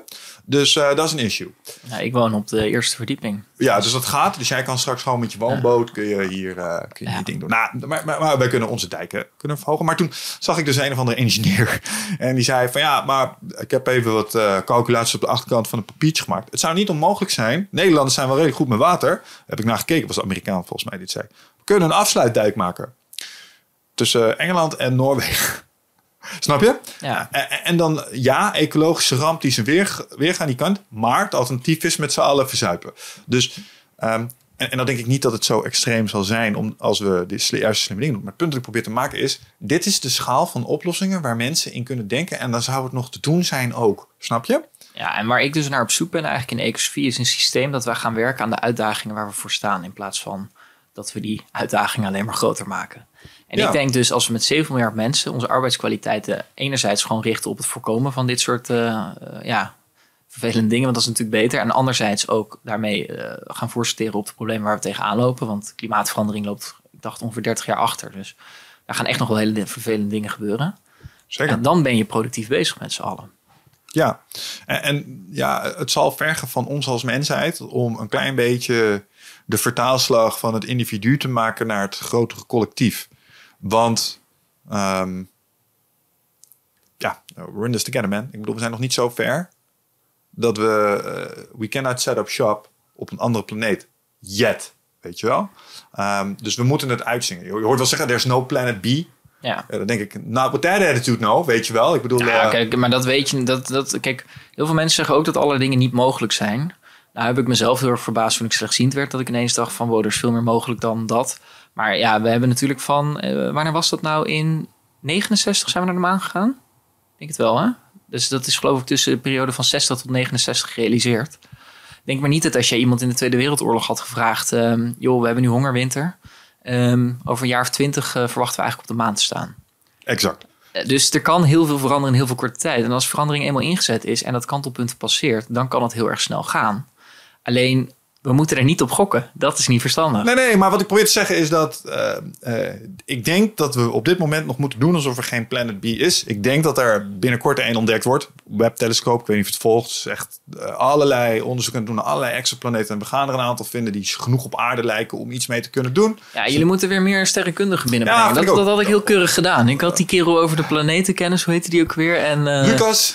Uh, ja, en, en Govert. En, en Govert, Govert ja. laatst ook weer terug. Ja, en je had, nog, je had er nog één en die had ik bijna in de studio. Ja. Ja, en die reageert niet meer. Dus Mark, oh, gast, kom een keer langs, man. Ja, ja, al, ja nee, niet Albert. Iets, uh, ik weet niet meer. Albert Verlinde is iemand anders, ja. ja.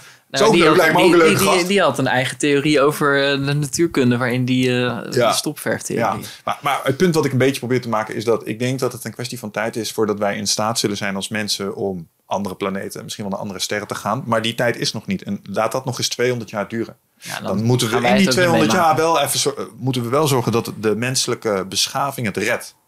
Want ik luister nu een podcast, ik kan hem iedereen aanbevelen. The Fall of Civilizations. Het is een podcast van drie kwartier.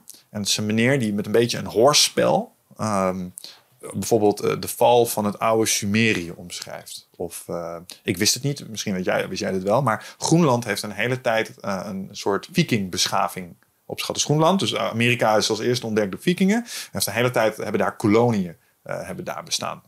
de Khmer in Cambodja.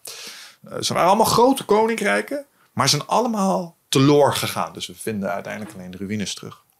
En het doorslaggevende componenten in al die verhalen klimaat. Ja. Klimaat. Elke keer is het, er gebeurt iets in de omgeving, waardoor dat wat we dachten dat zou gebeuren, namelijk een bepaalde regelmaat in de rivieren, of uh, bepaalde temperaturen, of een bepaalde opbrengst van de akkers. Mother Nature zei, ah, ah, dat is zeer. En toen ging het mis. Ja. En dat is wel interessant, want die Martin Scheffer die ik dus interviewde over kantelpunten, een heel tof interview ook, dat heeft mijn kijk op, op het leven en op de samenleving echt drastisch veranderd. Die zegt dus ook dat in al dit soort dingen, je vaak, uh, in zoverre je dat kan meten, ziet dat de veerkracht in dat soort samenlevingen al afneemt. Dan opeens is omslaat en dan is zo'n samenleving ineens heel erg gedoemd om in vrij korte tijd uh, uh, om te vallen. Crash and burn. Ja, en vaak wordt er dan dus gezocht naar een oorzaak en dan wordt alle woede gericht op zo'n kikker, terwijl het eigenlijk al lang duidelijk is dat, ehm, ja, de dat zo'n systeem gewoon heel fragiel geworden is. Ja, maar ja, en dat klopt. En natuurlijk denk ik, uh, net zoals iedereen die over dit soort dingen nadenkt, hoop ik telkens, nou laten wij nou niet die fout herhalen of hem in ieder geval aanzien komen. Een van Kees uh, zijn fijne dingen is een soort guided collapse. Zo van oké, we moeten een transitie in, oude systemen gaan vallen. Nou, je hebt pas wel eens een controlled demolition gezien. Ja, dat is explosief. Ja, daar storten dingen in. Maar we doen het wel tussen alle andere flatgebouwen en dan gaat gewoon goed. Dus daar kan ook wel een soort van begeleid gaan. Hè? Zoals een goede judo-worp. Je kan iemand laten flikkeren, maar je kan hem ook gewoon gaan van zijn jasje vasthouden. En dan, dan valt hij minder hard. Dus ik denk dat we daar tegenaan zitten te kijken, zo langzamerhand. Ja, ik denk dat het wel heel veel pijn gaat doen, want zo'n eh, de verandering loopt toch vaak via fragiliteit. En dan, omdat we het vaak zo lang uit de klauwen laten lopen, uh, doet de daadwerkelijke verandering dan ook pijn. Maar dat is met zo'n gebouw natuurlijk ook. Dan heb je ook een knal uh, wat je dan in laat storten. Um, maar ik geloof er wel heel erg in dat het kan. Want um, we kunnen als mensheid echt heel veel voor elkaar krijgen. Ja, ja. Ja, ergens denk ik, en, dat kwam bij, bij Kees een beetje bovendrijven, dat gevoel. Maar ik, kijk ernaar en denk ik, fucking hell man, we zijn het echt aan het verkloten met z'n allen. Dit is geen goede, dit is geen toffe film om naar te kijken. Snap je? Dit is, uh, dit is zo'n film waarbij je met je handen in het haast zit van, what are these fuckers doing? Weet je wel, stop hiermee. Um, en toen realiseerde ik me iets. Um, want misschien is dit de setup. Kijk, elke film kent een bepaalde opbouw. Elk verhaal kent een bepaalde opbouw. En uh, wij gaan uh, best wel hard op onze dark moment af. Elk, elke film is er een moment waar je naar de protagonist kijkt en je denkt: oh man, hij gaat het niet cheffen. Of uh, oh, hij dwaalt nu wel heel erg ver van zijn pad af. Weet je wel? Um, en dan is er een concept in storytelling en dat heet redemption. Dus je, je kunt als broer kun je, je broer verraden, vertrekken, hem zijn eigen shit laten oplossen, maar dan toch in het le moment suprême kom je toch weer ten tonele om je daad te, eh, om te helpen. En dan heb je een redemption heb je doorgemaakt. Dus je, je bent weer uit, het, uit de schaduw terug het licht ingegaan. Maybe that's our story, man. Dat zou het kunnen zijn. Nou, de vraag is of we het op tijd weten. En we weten het natuurlijk eigenlijk wel, maar we voelen het niet. Want ik lig ook niet wakker van klimaatverandering. Het is, niet, het is echt een ver van je bedshow. En als dit al plaatsvindt, dan is het ook wel wat in Nederland en Duitsland natuurlijk met die overstromingen. Ja, ik ben niet overstroomd. Ik heb er geen last van gehad. Ja. Maar je bent er wel mee bezig, man. Ja, ik ben er wel. Maar Want als je er niet echt. Oké, je ligt er misschien niet letterlijk wakker van. Maar waarom doe je dit dan? Nou, omdat ik het dus interessant vind dat we met z'n allen activiteiten uitvoeren waar de wereld niet beter, maar in feite slechter van wordt. Want, want ik voel wel de dreiging. Ja, maar ook niet op eenzelfde manier als bijvoorbeeld um, een auto-ongeluk.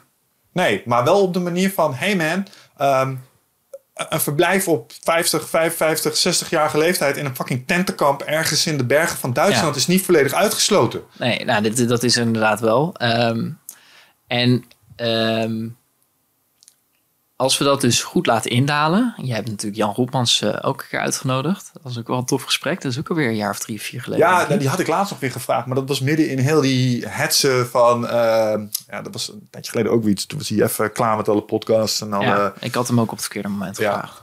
Maar goed, hij zegt, je hebt maar 20% nodig voor een samenleving om, om de boel te laten kantelen. Dus als 20% van de mensen dat bewustzijn krijgen wat wij hebben... Als je nu bijvoorbeeld de democratie zou gebruiken hè, en je zou zeggen, uh, je zou een referendum uitrollen waarin op tafel komt te liggen, moeten we stoppen met uh, vlees eten en vliegen. Even heel gechargeerd gezegd. Hè? Um, ik vlieg nog wel eens, ik had dus ook nog wel vlees.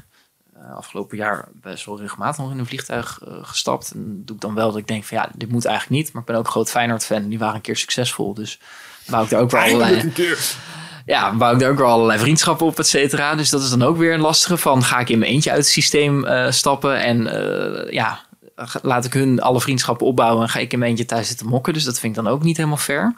Maar als dat random op tafel zou liggen... dan zou ik daar zo voor, voor stemmen om, um, om daar uh, op systeemniveau mee ja, te stoppen. Ja, denk en ook. Wat Chi dan zegt, ja, dat gaat niet werken... want er worden allemaal mensen boos dat je dingen van hen afpakt.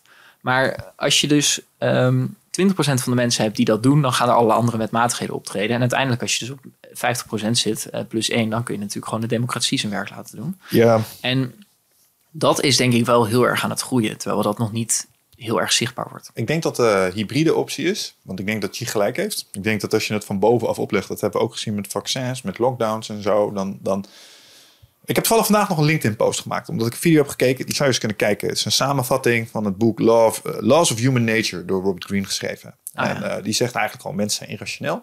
En mensen willen inherent niet veranderen. Nee. Dus uh, zodra tenzij, het genoeg pijn doet. Ja, dat. Of, de, het klopt. Dus de meeste rokers stoppen pas na de eerste hartaanval. Ja, dat, dat is dus ook weer met die kantel, kantelpunten. Dat dan dus zo'n hartaanval eigenlijk de trigger is om dan toch echt een keer. Maar voor de rest is zo'n verslaving aan roken ontzettend veerkrachtig natuurlijk. Tuurlijk, maar, maar de, de experience van de hartaanval is dermate angstaanjagend dat je denkt, oh Ja. oh.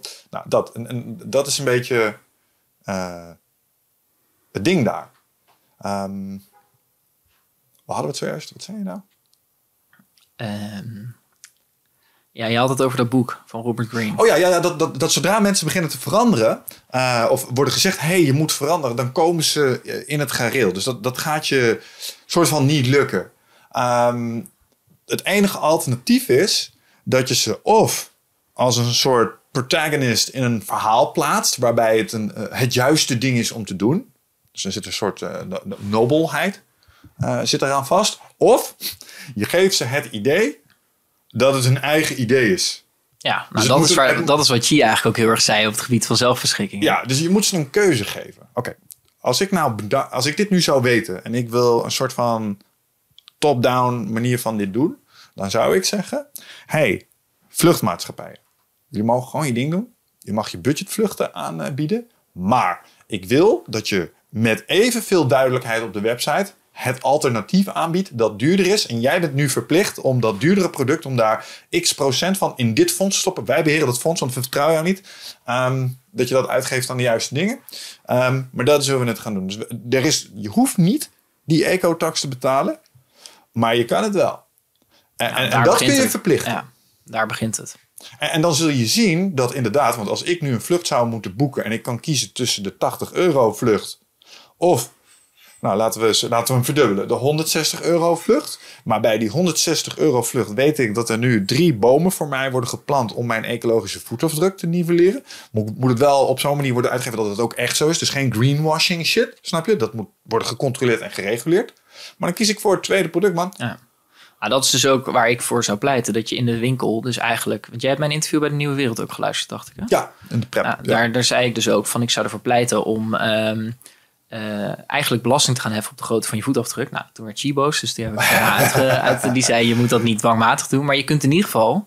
Als jij twee producten naast elkaar ziet en je ziet van de een dat, dat, er, uh, dat de voetafdruk zo groot is en van de ander dat die de helft heeft qua voetafdruk, dan denk ik dat er heel veel mensen inderdaad gaan kiezen voor die van de helft. Doe dit als met één-nummers, man.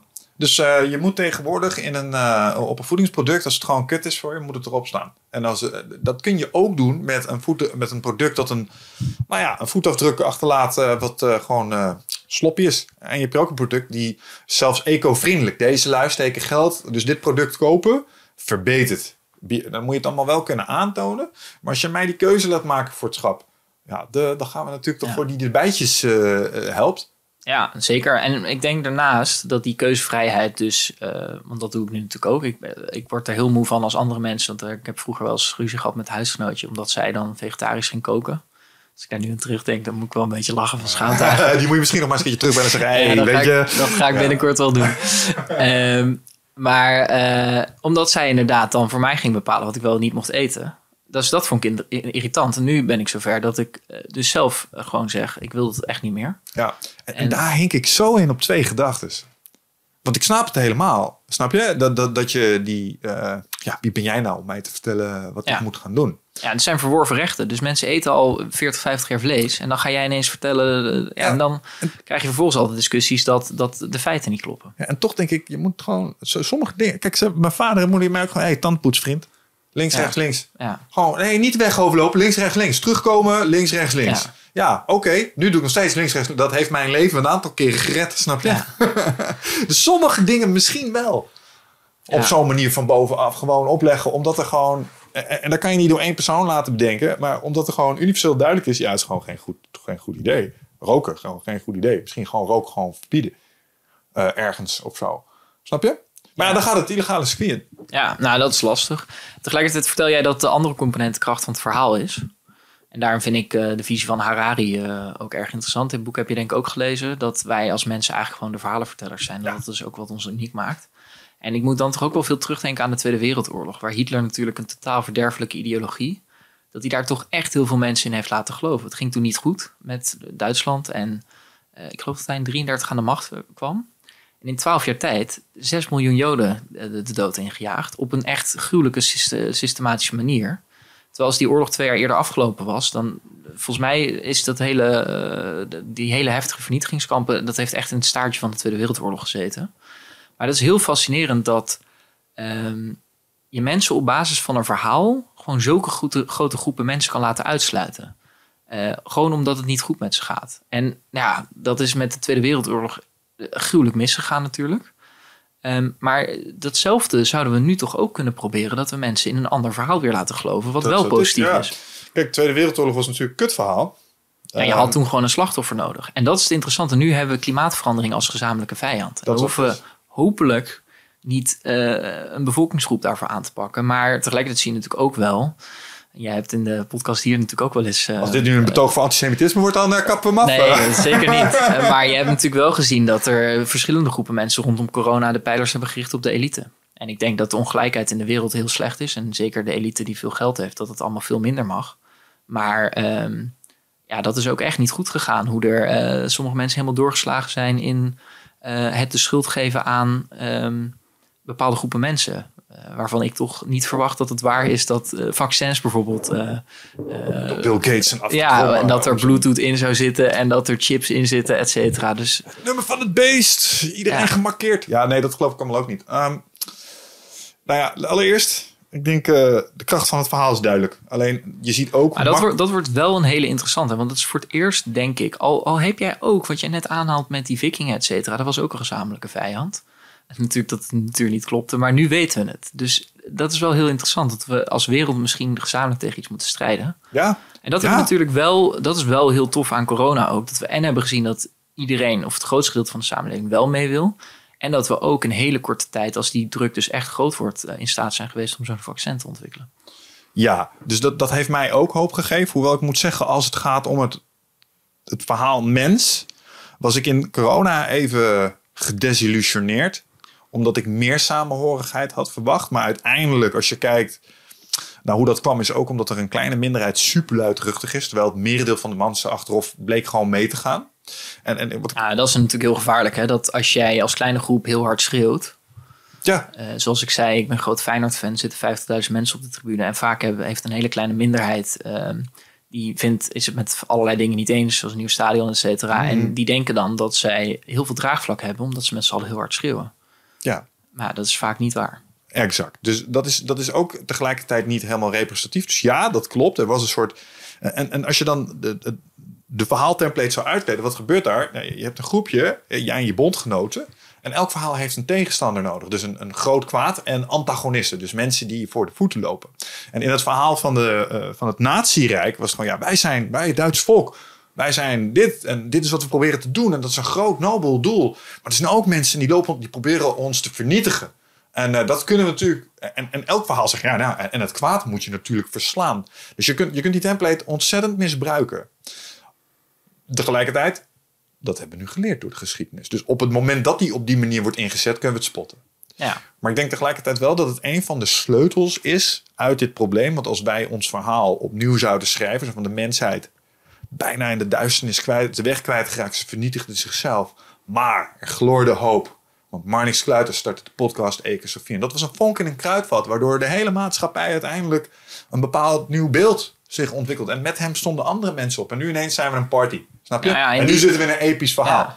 Nou, in die zin ben ik een van die mensen die de veerkracht uit het huidige systeem probeert te slaan. En eigenlijk die omgevingsfactoren probeert te veranderen. En dat, hoe meer mensen dat doen, hoe fragieler die kano wordt. En dan uiteindelijk is er ergens een keer, hoop ik, een lichtpuntje. Ja. Dat zo'n kikker erop uh, opspringt. Uh, en, en, misschien dat dat een keer nog een klimaatramp is. Of, of nog een film van Al Gore. Of een keer een speech van Greta Thunberg. En dat het dan omslaat. En dat we dan met z'n allen inderdaad zeggen van... hé hey, verrek, nu moeten we echt een keer aan de bak. Ja, ja en, en wat, je, en, en, wat dus het hele ding is... Um, het zijn de kleine nutjes. Kijk, nutje, hm, beperkt effect, et cetera, et cetera. Maar het zijn de kleine procentjes die optellen. Dus mensen, het is net wat je zegt, je hebt maar 20, 20 procent heb je nodig. Ik heb wel eens gesprekken van ja, dat wat jij allemaal zegt, jongen, ik wil daar toch niet mee. Ja, nee, en dan zeg ik tegen ze, dat maakt me helemaal gereed uit, man, want ik hoef jou niet te overtuigen.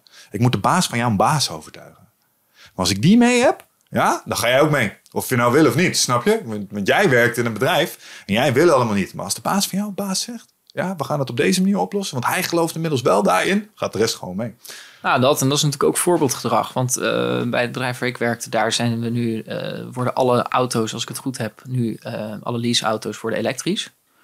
Terwijl hiervoor was dat helemaal niet het geval. En als een baas dan met een Tesla komt aanrijden in plaats van bijvoorbeeld een Ferrari of een Lamborghini, ja, dan gaat dat ook het bewustzijn veranderen. Want dan is dat ook waar je eerder al op uitkwam. Dan is dat ineens cool. Hey man, ik heb ooit een keer geleerd, als het gaat om organisatiekunde, een vis stinkt bij de kop. Met andere woorden, als een organisatie bepaald gedrag vertoont, dan komt dat omdat de bovenste elementen in die boom dat doen. Bijvoorbeeld, er zijn organisaties, als ik daar een les geef, zit iedereen om vijf voor keurig netjes klaar. En dat komt omdat de directeur daar ook zo is. Of de managers. En dat, dat, dat, eh, dat siepelt allemaal door naar beneden. Er zijn ook organisaties, dan, sta ik om vijf voor klaar, helemaal ready to go. En dan komen de eerste mensen pas om vijf over binnen. Dat is dan blijkbaar een ding daar, snap je? Dus gedrag begint bij de kop. En als het een hoofd van een organisatie zegt: hé hey man, we gaan het gewoon op deze manier doen. Ik ga ook uh, de meest goedkope elektrische wagen rijden die kan. Ik haal het statuscomponenten helemaal uit. Geldt voor de hele vloot. Ja, dan kan jij wel onderaan in die boom zeggen: oh man, ik wil mijn uh, statusbak. Ja, dat zegt hij, dat gaat niet gebeuren. Wat nou, grappig is, als je die club mensen die allemaal over vijf of tien over uh, negen binnenkomen lopen. Als je dan als leider ineens zegt: jongens, vanaf vandaag gaan we het anders doen ik wil dat iedereen om vijf voor negen binnen zit en ik ga dat ook doen. Dan wordt iedereen heel erg boos. Want dan ga je mensen veranderen. Dus dat is ook weer zoiets dat helemaal moet slijten. En als die gewoontes er eenmaal zijn, het zijn ook weer van die verworven rechten, dan is dat heel lastig om dat eruit te slaan. ik denk dat die baas dan beter eerst zelf een keer een half jaar op tijd kan komen. Ja, of niet, dan, want, want ik denk ergens ook wel, kijk, als ik ergens binnenkom, of uh, laat ik het zo zeggen, ik heb ook, ik heb instructeurs die laat ik soms uh, dingen doen voor mij. En uh, dan ehm, bijvoorbeeld mijn marine experience. Dan komen Dennis en Ronnie, buitengewoon sportief. Dat zijn twee oud-mariniers. die komen mijn jaarprogramma deelnemers over de kling jagen. En uh, daar kijk ik altijd al naar uit. Ik heb hem gedaan, toch? Ja, jij hebt hem gedaan. Ja, you know what I'm talking about. Je kent de boys. Um, je bent trouwens nog altijd, altijd een van mijn voorbeelden. Als mensen zeggen, nou, ik weet niet of ik de Marine Experience kan hoor. Dan zeg ik, ik heb, ik heb twee voorbeelden voor je. Um, in jaar twee heeft er een blinde jonge man meegedaan. En die heeft hem gewoon uh, met vlag en wimpel doorbracht. En in jaar drie heeft er gewoon een hoogzwangere vrouw meegedaan. En jij gaat me nu vertellen ja. dat jij dit niet gaat cheffen. Dus uh, dat is Ja, dat is altijd mooi als je bij dat soort mariniers aankomt. Die, dat je dan ook zelf een beetje zit van ja, hoe gaan we dat dan doen? Ik denk dan altijd van, ik ga wel gewoon zien wat er gebeurt. Ja, ja, ja. En dat uh, zo'n marinier dan altijd, dat is wel vaker met dat soort sportieve gasten Um, ja, was het probleem. Ja, precies. We gaan het gewoon fixen. Ga het gewoon doen. En, en, dat zie je daar dus ook. Als je dan van die cultuurcomponenten hebt, waarbij het bijvoorbeeld oké is om te laten zijn. Hè, dan zie je bijvoorbeeld mensen gewoon doodleuk. Het is tien uur beginnen. En om één over uh, tien zijn ze nog steeds hun schoenen aan, aan het trekken. Oké, en hier dan met het stukje te laat komen. Is het dan erg als leiderschap zegt, hey, van vandaag is het gewoon anders? Ik denk het niet. Ik denk dat het heel goed is. Want dat doen die lui Oh, nee, het is tien uur. Nou, uh, we zijn nog niet begonnen. Er zitten nog twee mensen hun uh, spullen om te kleden. De rest, ga maar staan. Burpees. Ja. Oh, burpees, totdat zij er zijn. Kom op. En, en, dat is gewoon meteen een represaille. Dus een maatregel op het over, uh, overtreden van een nieuwe regel. Waar sommige mensen nog even aan moeten wennen. Maar hé hey man, ja, maar dat, 20, burpees later, 20 burpees later is dat gewoon gefixt. Maar dit, dit is heel gemeen wat er gebeurt. Ik doe me terugdenken aan mijn ontgroening. Dan moet je ook allemaal bij mijn studentenvereniging. Dan moet je ook allemaal uh, ja, je goed gedragen. En dat is natuurlijk totale bullshit allemaal. Maar als je dan iets verkeerd doet dan moet je ook uh, of opdrukken of zo wel eens. En op een gegeven moment was het zo inderdaad dat uh, niet ikzelf, maar dan, of uh, niet de persoon zelf, maar dat ze iemand anders dan straf gingen geven voor gedrag wat niet goed was. Precies. Nou, dan gaan mensen echt veranderen. Want dan worden ze echt, dan gaat er iets aan. En volgens mij heeft Cheat daar ook in mijn podcast over gehad met moraliteit. Dat je dat andere mensen gewoon niet aan wil doen. Dus dat heeft denk ik ook met de wederkerigheid te maken omdat je dan heel erg voelt omdat je iemand iets verschuldigd bent. Nou ja, en ook een beetje vanuit het zelfregulerend mechanisme van een groep. Kijk, uh, als jij, kijk, als dit één keer gebeurt, dan vindt iedereen het grappig. Oh, weet je wel, classic Marnix. Uh, maar als dit uh, de vierde keer van de week was, dat we met z'n allen in de frontline rest staan omdat Marnix te laat was, dan gaat de groep op een gegeven moment dingen tegen Marnix in stelling brengen om ervoor te zorgen dat Marnix op tijd komt, snap je? Ja, dus dat triggert gewoon heel erg op die evolutionaire gebieden. Ja, en, en, soms denk ik dat je die mechanismes niet mag negeren, omdat ja, dat is allemaal wel, uh, weet je, vanuit een soort fragiliteit Dat is wel heel direct hoor. Omdat, eh, nou voel ik me niet veilig bij. Hou alsjeblieft op Ja. man, weet je wel. je bent te laat, je hoort op tijd te komen. We hebben een afspraak gemaakt met elkaar. Dat we dat niet op die manier doen. Als we het wel doen, is het push-ups. Niet piepen man. Snap je? Dus eh, ja, maar dat vind ik helemaal niet... Dus daar mag ook wel een klein beetje meer... Op sommige onderdelen vind ik... eh, vanuit leiderschap gewoon wat strakker worden gestuurd. Ja, en dat is wel interessant. Als ik daar nu zo over nadenk, denk ik wat er in de huidige samenleving ook gebeurt, is dat we vanuit heel veel wetenschap zien dat de huidige manier van leven dat het niet houdbaar is. Dat eigenlijk de oudere generaties eh, daar heel erg aan gewend zijn. En dat de jongere generaties zoiets hebben van ja, eh, wat jullie doen klopt helemaal niet. Dat verpest mijn hele toekomst. En dan krijg je dus een hele rare dynamiek. Dat je vanuit vroeger natuurlijk vanuit wat meer hiërarchie hebt. Dat eh, gewoon doen wat er gezegd wordt. Dat het ook in bepaalde mate heel goed is. Maar dat eigenlijk die jongere generatie dat richting een oudere generatie moet gaan vertellen. En eh, dan, dat werkt natuurlijk niet. Ja, maar of wel. Want ja, laten we wel wezen, er zitten mensen in mijn deelnemersprogramma, eh, of in mijn programma's, en die zijn niet zo, eh, ik bedoel, Ro- Ronnie en Dennis zijn jonge gasten, dus die zijn ouder. Dus dat is ne- eh, zeg maar next gen. Die wel oud kaders, zeg maar. Mensen als ze in dezelfde organisatie hadden gewerkt, waren ze nooit de baas geweest van de mensen die ze nu staan te vertellen dat ze burpees moeten maken. Snap je? Ehm, maar waarom luisteren ze toch?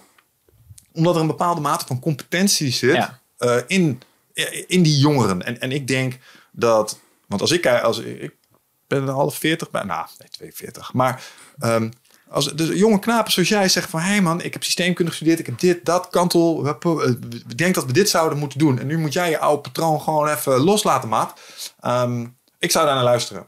Snap je? Ja. Uh, en, als er dan vanuit de dingen die ik doe, bijvoorbeeld uh, mijn opdrachtgevers zouden nu ineens, omdat jij ze daartoe hebt geïnspireerd, verlangen dat ik bepaalde dingen ga doen in mijn bedrijfsvoering. Van hey, in plaats van op tijd komen, kiezen we iets anders, weet je wel.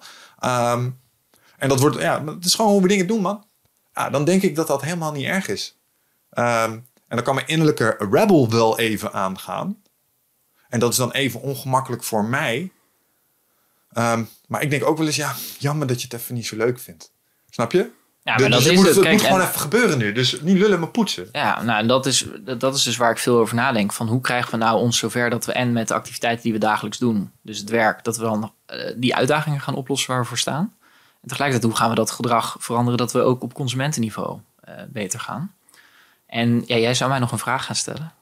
Misschien Ja, ja, ja, je wil hem hebben nu, hè? Ja, oké. dus eh, ik heb twee toffe gedachte-experimenten die ik, die ik zelf wel eens doe. Ehm, dus, dus stel je voor, eh, en ik ga hem nu combineren. Oké. Er wordt contact gemaakt met aarde door buitenaardswezens. Ja? En eh, de melding is, over twaalf maanden zijn we er. Nu word jij... Dus nu moet je je voorstellen, moet jij de rondleiding geven. Hè? Dus stel je voor, de land nu buitenaardse wezens. En jij moet de rondleiding geven over aarde. Van kijk, dit we dingen doen. Hier heb je miljardairs. Hier heb je mensen die wonen op straat. Dit is wat we met vee doen. Dit is het internet. Er zijn sommige websites laten we je niet zien. Dat vinden we een beetje schaamtevol, snap je? Dus uh, maar is nog wel wat gaande. Dus we zijn niet noodzakelijk trots op wat we hebben neergezet. Nu word jij president van de wereld gemaakt. Van, hey, maar niks, ze zijn er over twaalf maanden. Go fix. Ja. Noem drie dingen waar jij begint. Nou ja, wat, wat me sowieso grappig lijkt is als ik niks verander om ze dan ergens op Manhattan of zo eh, neer te zetten. Of in ieder geval of op de Zuidas of zo. En dat je dan zo laat zien van, nou, hier gaan mensen om negen uur naar binnen.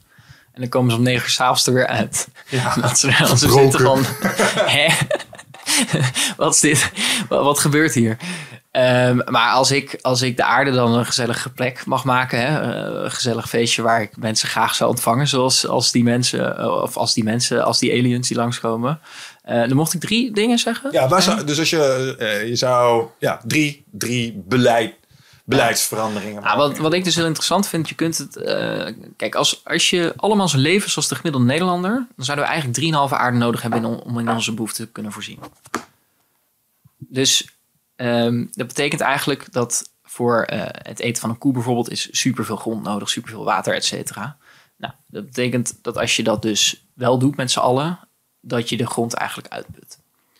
Eh, snap je dan een beetje wat ik bedoel? Ja, ja, ik snap helemaal wat je bedoelt. Ja. Dus nou, dat moet terug naar één. Want zolang we dat blijven opeten, dat is wat ik eerder al aanhaalde met eh, de bankrekening. Op een gegeven moment komt die eh, bank van de natuur terug en die zegt: Ja, hallo, zo werkt het niet. Ehm, nu is het klaar. Ehm, en die biocapaciteit die je dus hebt, dus dat, dat ligt op één aarde, die overtreffen we dus heel erg. Dus dat, ik geloof dat we, als je het over de hele wereldbevolking doet, ongeveer op twee zitten. Ehm, die neemt dus af ieder jaar dat je te veel opmaakt. Dus je had het al over regeneratief beleid wat je deed daarin. Dronten? Jürgen, ja. Ehm, dat is hoe we moeten gaan werken. Dus dat je net zoveel, uh, op zijn minst, uh, net zoveel teruggeeft aan de natuur als dat je neemt. Uh, anders gaat het niet goed.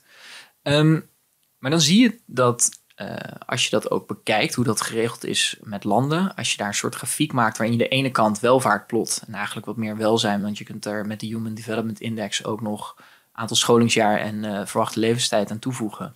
En dat afzet tegenover hoe groot de gemiddelde voetafdruk is. Dan zie je dat Nederland op een plek komt die heel hoog is. Uh, qua levensstandaard en heel hoog qua voetafdruk. En dat allerlei landen waar wij liever niet zouden komen, denk ik, heel laag zijn qua voetafdruk en heel laag zijn qua levensstandaard. Um, dus wat ik interessant zou vinden is om een soort belasting te heffen op de grootte van je voetafdruk. En die zou ik teruggeven aan de mensen die een belasting of uh, die een hele kleine voetafdruk hebben. Dus dan kun je eigenlijk je herverdeling gaan regelen op de beschikbaarheid van de grond. Wat je dan krijgt is dat het aantrekkelijker wordt om dat soort businessmodellen te gaan doen die jij hebt. Want die zijn qua grondverbruik heel laag.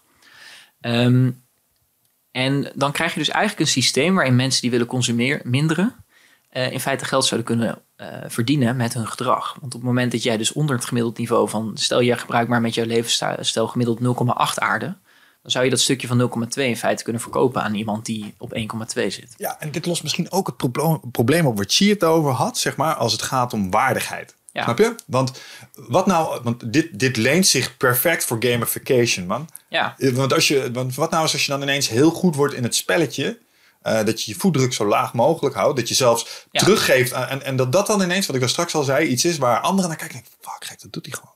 Ja, nou, en zowel aan de producentenkant als aan de consumentenkant. Ja, Want met je consumentengedrag kun je dus uh, geld verdienen in feite als je onder het gemiddelde zit van die ene aarde.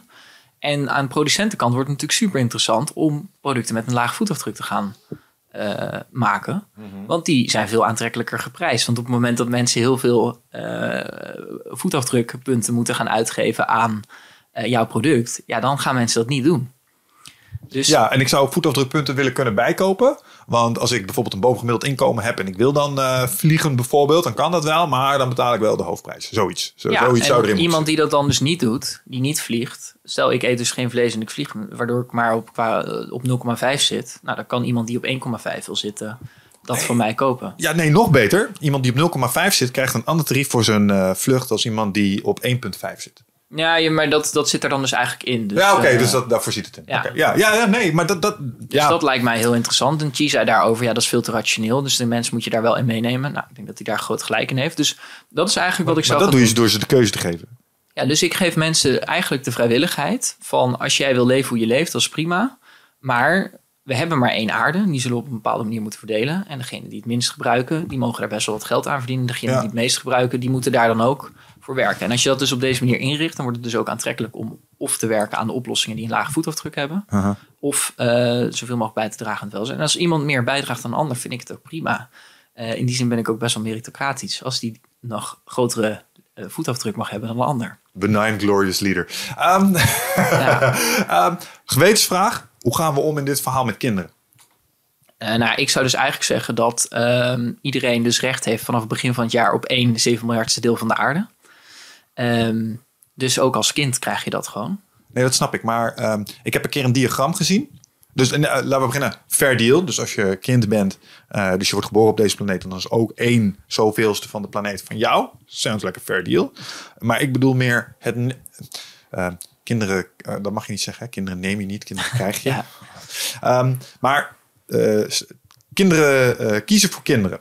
Dus uh, proberen kinderen te krijgen en het lukt je ook.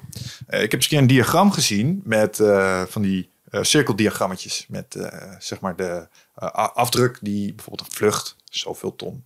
vlees eten, zoveel ton. dat staat dan op zo'n info, info, infographic. Um, en die lees denk je, oh, nou, dat zijn allemaal autorijden, best wel veel. En dan lees je een beetje heen over de hele grote gele bal die in het midden staat. Um, en dat is kinderen, ja. Zo, als je je voortplant, dan heb je zojuist je voetafdruk niet alleen verdubbeld, maar in de eerste zoveel jaar misschien nog wel vermeervoudigd ook. Ja. Um, hoe zou je daarmee omgaan? Nou, dat is natuurlijk een hele interessante vraag. Want dan kom je met een hele andere discussie uit. En eigenlijk de vraag die denk ik filosofisch is: vanaf wanneer is iets jouw verantwoordelijkheid? Dus als jij als individu uh, zegt inderdaad, ik heb recht op één zoveelste van de aarde. Dus 1 7 miljard in het geval dat we met 7 miljard mensen zijn.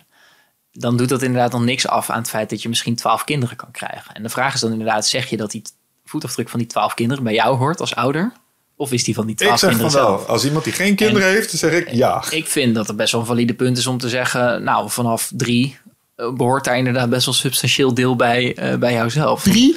Ja, of eh, weet ik veel. En ik, ik heb hier verder niet over nagedacht. Of misschien na één, of dat het eh, op, oploopt. Ehm, maar je kunt er daar inderdaad best wel vraagtekens bij stellen. Dat is overigens ook een hele interessante discussie over hoe we nu met abortus omgaan. Eh, waarin ook eh, de, de slogan baas in eigen buik bijvoorbeeld gebruikt wordt.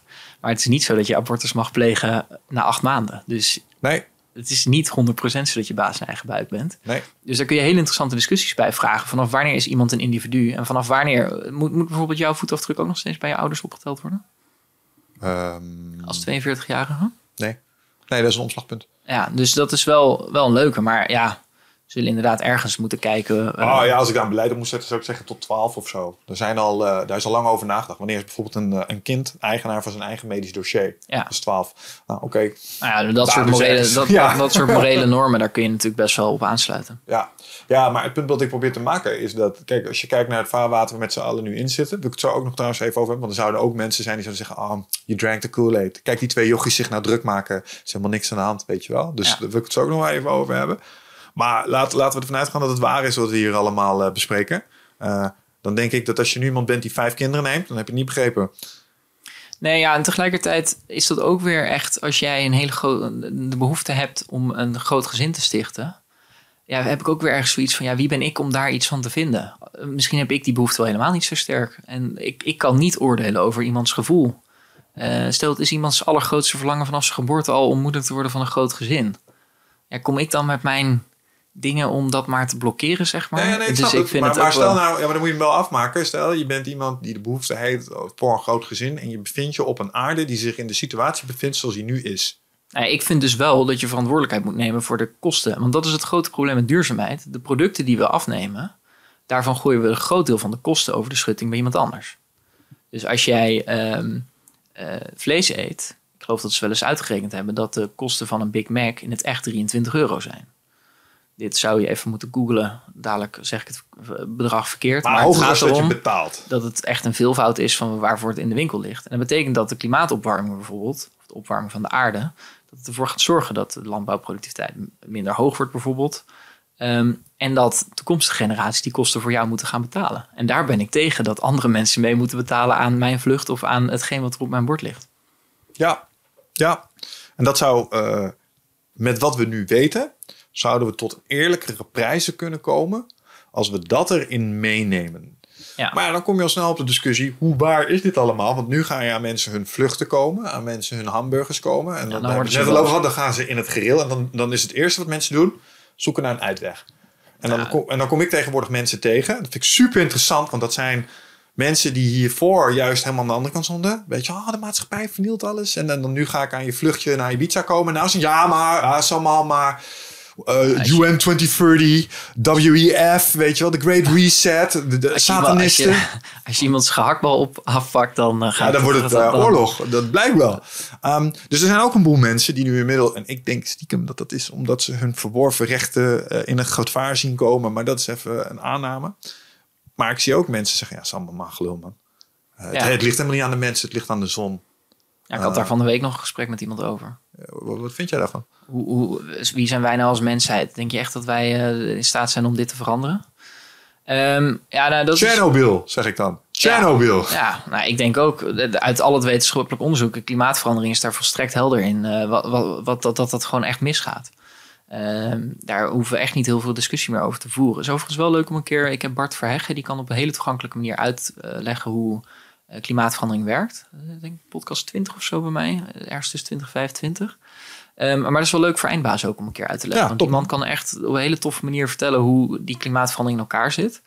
En hij zegt ook, ja, ehm, eigenlijk als mensen het er niet mee eens zijn, dan is dat niet op basis van de feiten, maar op basis van ideologie. Dat het ze gewoon niet aanstaat dat we voor klimaatverandering, om dat tegen te gaan, toch ook gewoon dat het een heel collectief probleem is en dat we een overheid nodig hebben. En daar gaat het eigenlijk mis. Dat mensen dus eh, geen zin hebben in een overheid ehm, en dan maar de feiten gaan ontkennen. Ja, oh man. En daarvan denk ik, ja, dit gaat echt in tegen alles wat ik dacht over mensen. Namelijk overlevingsinstinct is best wel sterk iets. Was altijd Ja maar, dat, dat, ja, maar dat is dus het feit dat het niet gevoeld wordt. En ehm, als je het ontkent, dan hoef je ook niet bang te zijn voor je overleving.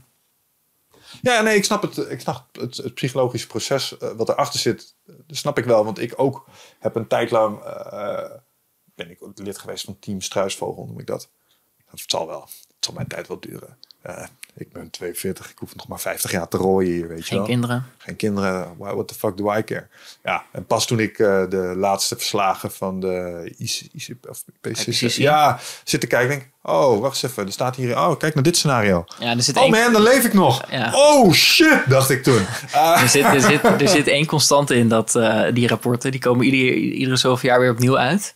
En iedere keer wordt er weer harder bevestigd dat het misgaat. En blijkt dat de consequenties erger zijn en eerder plaatsvinden. Ja, dus uh, nou, dat, die trend spotte ik ook. Dus toen dacht ik, oh, oh dit gaat niet. Ze, dit is geen probleem voor de kinderen van mijn... Want het dichtste wat ik bij kinderen heb, is, zijn mijn neefjes. Die heb ik van geboorte tot, zoals ze nu zijn, de oudste is 12. Snap je? Ik dacht altijd, dit is een probleem voor hun kleinkinderen. Ja, maar dat is dus interessant. Want ik vertelde net over Mark, met wie ik dan een boek aan het schrijven ben, dat hij ineens zei, verrek, mijn kind leeft nog in 2100. Want mijn vader is 80 of zoiets in die trant zei hij, als mijn kind 80 is, dan is het 2100.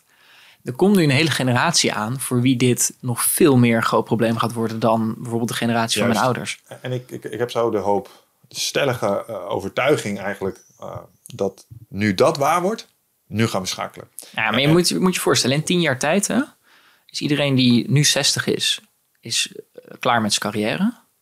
En iedereen die nu, laat zeggen 15 is, start aan zijn carrière.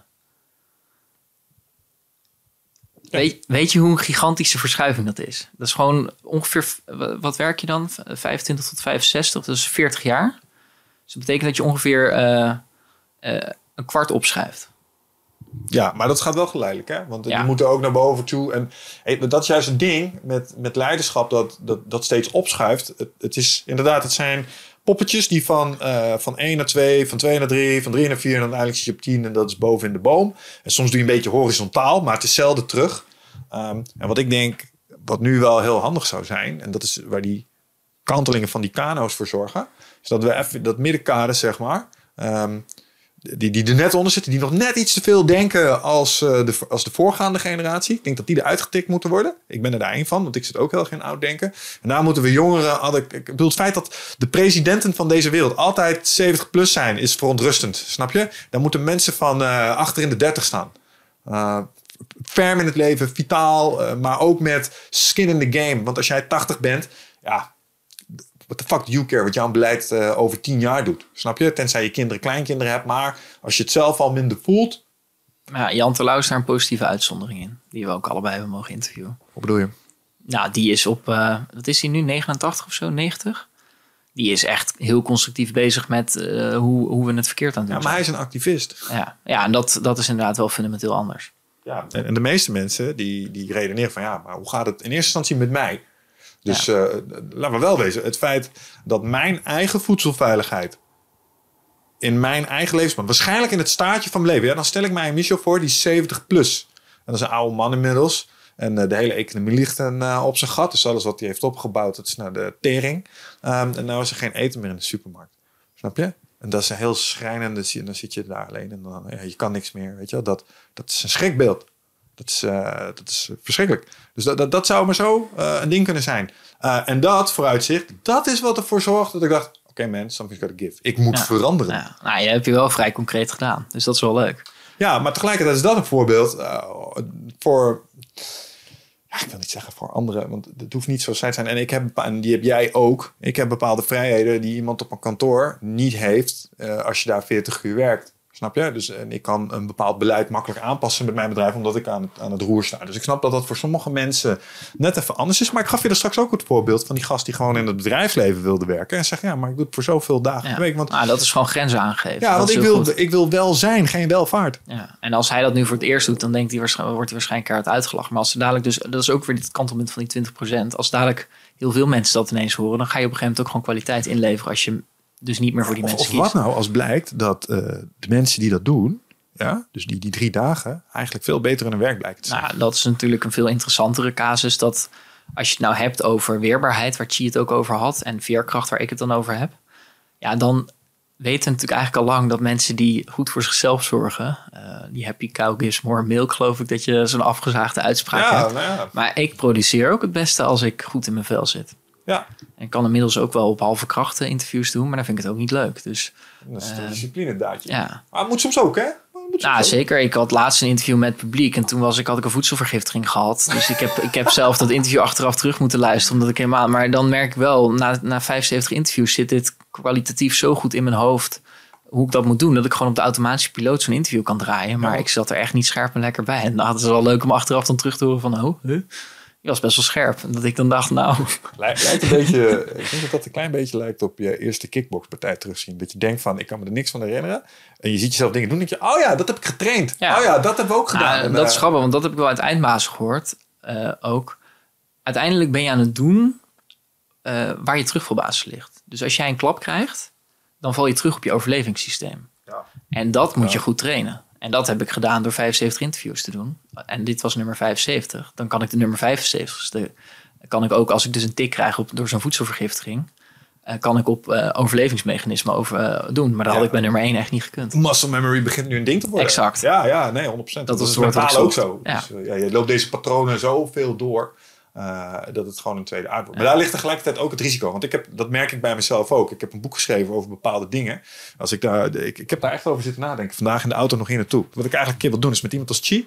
Zou ik mijn eigen boek helemaal van A tot Z willen door, eh, doorspitten. En dan mag je overal waar, waar ik eh, de pseudowetenschap aantik. Of waar het eigenlijk niet klopt. Oeh, dan word je wel afgemaakt, denk Ja, dat denk Cheap. ik ook. Maar aan de andere kant, wat is de alternatief dan? In je niet ware bullshit blijven geloven? Als Ja. Dus als er onzin in staat, zou ik het willen weten. Want nu denk ik dat het waar is. Snap je? Maar goed, muscle memory is wel interessant. Want als je het nou over vlees eten en vliegen hebt en die verworven rechten, dan heb je dus nu dat er mensen bij jou bijvoorbeeld is 42 jaar eigenlijk erin gestopt dat het heel normaal was om zo te leven. Nou, dat is ingewikkeld om dat eruit te slaan. En dat is ook een heel veerkrachtig iets als die muscle memory er helemaal in zit. Ja. Ga je niet met één boekje of met één eh, keer een leuk koffiegesprek van iemand, ben je niet overgehaald. Ook al zijn die feiten totaal anders om even terug te komen Ja. op eh, de mensen die nu zoiets hebben van het klopt niet. Ja, als ik daar, wa- waarom lukt me dat dan? Dat is omdat ik eh, twee dingen denk ik doe. De eerste is, ehm, ik zoek mensen op die me vertellen hoe het er wel voor staat.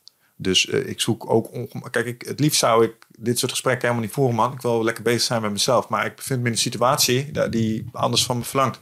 Dus ik, ik moet daar ehm, mijn, mijn informatie vergangen. En daarom ben ik in staat om te realiseren als ik op de oude voet doorga, is niet handig. Snap je? Dus ik, ik moet die, als ik een zuiver mens wil zijn, dus eh, intellectueel zuiver, ja, dan kan ik niet anders als mijn relatie met vlees onderzoeken. Anders wordt het hypocriet. Ja, terwijl het makkelijkste is om hier iemand uit te nodigen die wetenschapper is en zegt dat klimaatverandering bullshit is. Ik denk dat we zo'n persoon ook moeten spreken, omdat het. Ja, ik, ik heb het toevallig Govert volgens mij nog gevraagd. Maar ik ben niet volledig bereid om eh, de activiteit van de zon uit te sluiten. Eh, omdat als je kijkt naar de Little Ice Age, ehm, die ook voor een aantal beschavingen het eind was, een paar honderd jaar, duizend jaar geleden, ja, daar was zonneactiviteit een factor in. En een vulkaanuitbarsting, snap je? Dus eh, er zijn van die dingen die spelen daar een rol in. Ja. Ja, ja en, en het tweede ehm, eh, wat me in staat stelt om dat te doen, is dat ik dus niet in een of ander life zit dat mij in het systeem houdt. En dat, en dat is iets. ehm, ik kan me echt heel goed voorstellen dat als je gewoon in je baan zit en je wil carrière maken en je hebt je vaste lasten en, en, en, en je hebt kinderen en, en weet je wel, en eh, je vrienden doen allerlei dingen, dat dat lastig is eh, om dan zo even die pivot te maken. Ehm, maar dat was bij mij ook niet van dag op nacht, man. Dus dat is Nee. ook de blootstelling over de loop der tijd aan deze ideeën. Waardoor telkens mensen die ik respecteerde en hoog had zitten, dachten, ah, deze is ook wel echt slim, man. Zeiden van ja, maar dit is wel de betere weg. Ja. En dat stapelde over de loop der tijd op. En dat is ook wat wij nu aan het doen zijn, man. Want er zitten nu ook mensen die naar het luisteren. Ja, godverdomme, oké, oké, oké, oké, I get it, fuck it, je hebt me. En dat punt heb ik ook een keer Ja. ergens gehad. Dat, dat er een soort saturatie was. Ik, oké, oké, fijn, dan gaan we het maar doen. En dan ga ik het dus blijkbaar aanpassen. Maar daar is het ook ding. Het hoeft niet eh, zwart-wit te zijn. Hè? Dus eh, je kunt je relatie met vlees bijvoorbeeld veranderen. Betekent niet dat je nooit meer vlees hoeft te eten. Maar misschien moet je gewoon sommige bronnen van vlees gaan vermijden.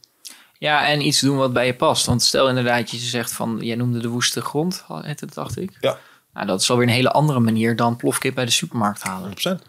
Dus eh, daar, dan ga je er wel over nadenken. En dat is denk ik het goede. En ja, ik, ik ben dus voor het eh, richten op de voetafdruk.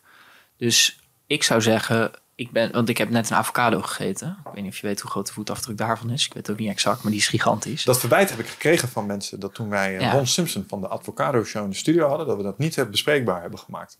Ja, nou dat Ja. is denk ik wel terecht. Eh, Ja. Kijk, als mijn voetafdruk van mijn avocado groter is dan een stukje vlees. Ik ben niet. Kijk, ik vind wel dat we anders met dieren moeten omgaan. Ik vind niet per se dat je moet stoppen met dieren. Dat vind ik nog wel een leuke discussie om aan te gaan in mijn podcast ook. Want ehm, ja, daar kun je. Ik had met Martijn Visser, die hier ook wel eens is geweest, heb ik daar nog wel eens een discussie over gehad. Van ja, hoe moet je daar nou kijken? Want als je dus eigenlijk zegt: ik eet geen vlees meer. Nou, dieren eten ook vlees. Dus dan zeg je ook wel weer dat je eigenlijk als mensheid verheven bent boven de dieren. Terwijl misschien is het hele probleem rondom duurzaamheid wel dat we ons als mensheid verhe- verheffen boven de dieren. Dus Ja, wat, wat het daar, wat, wat vlees voor mij anders maakt, is, kijk, voorheen waren koeien gewoon koeien, man.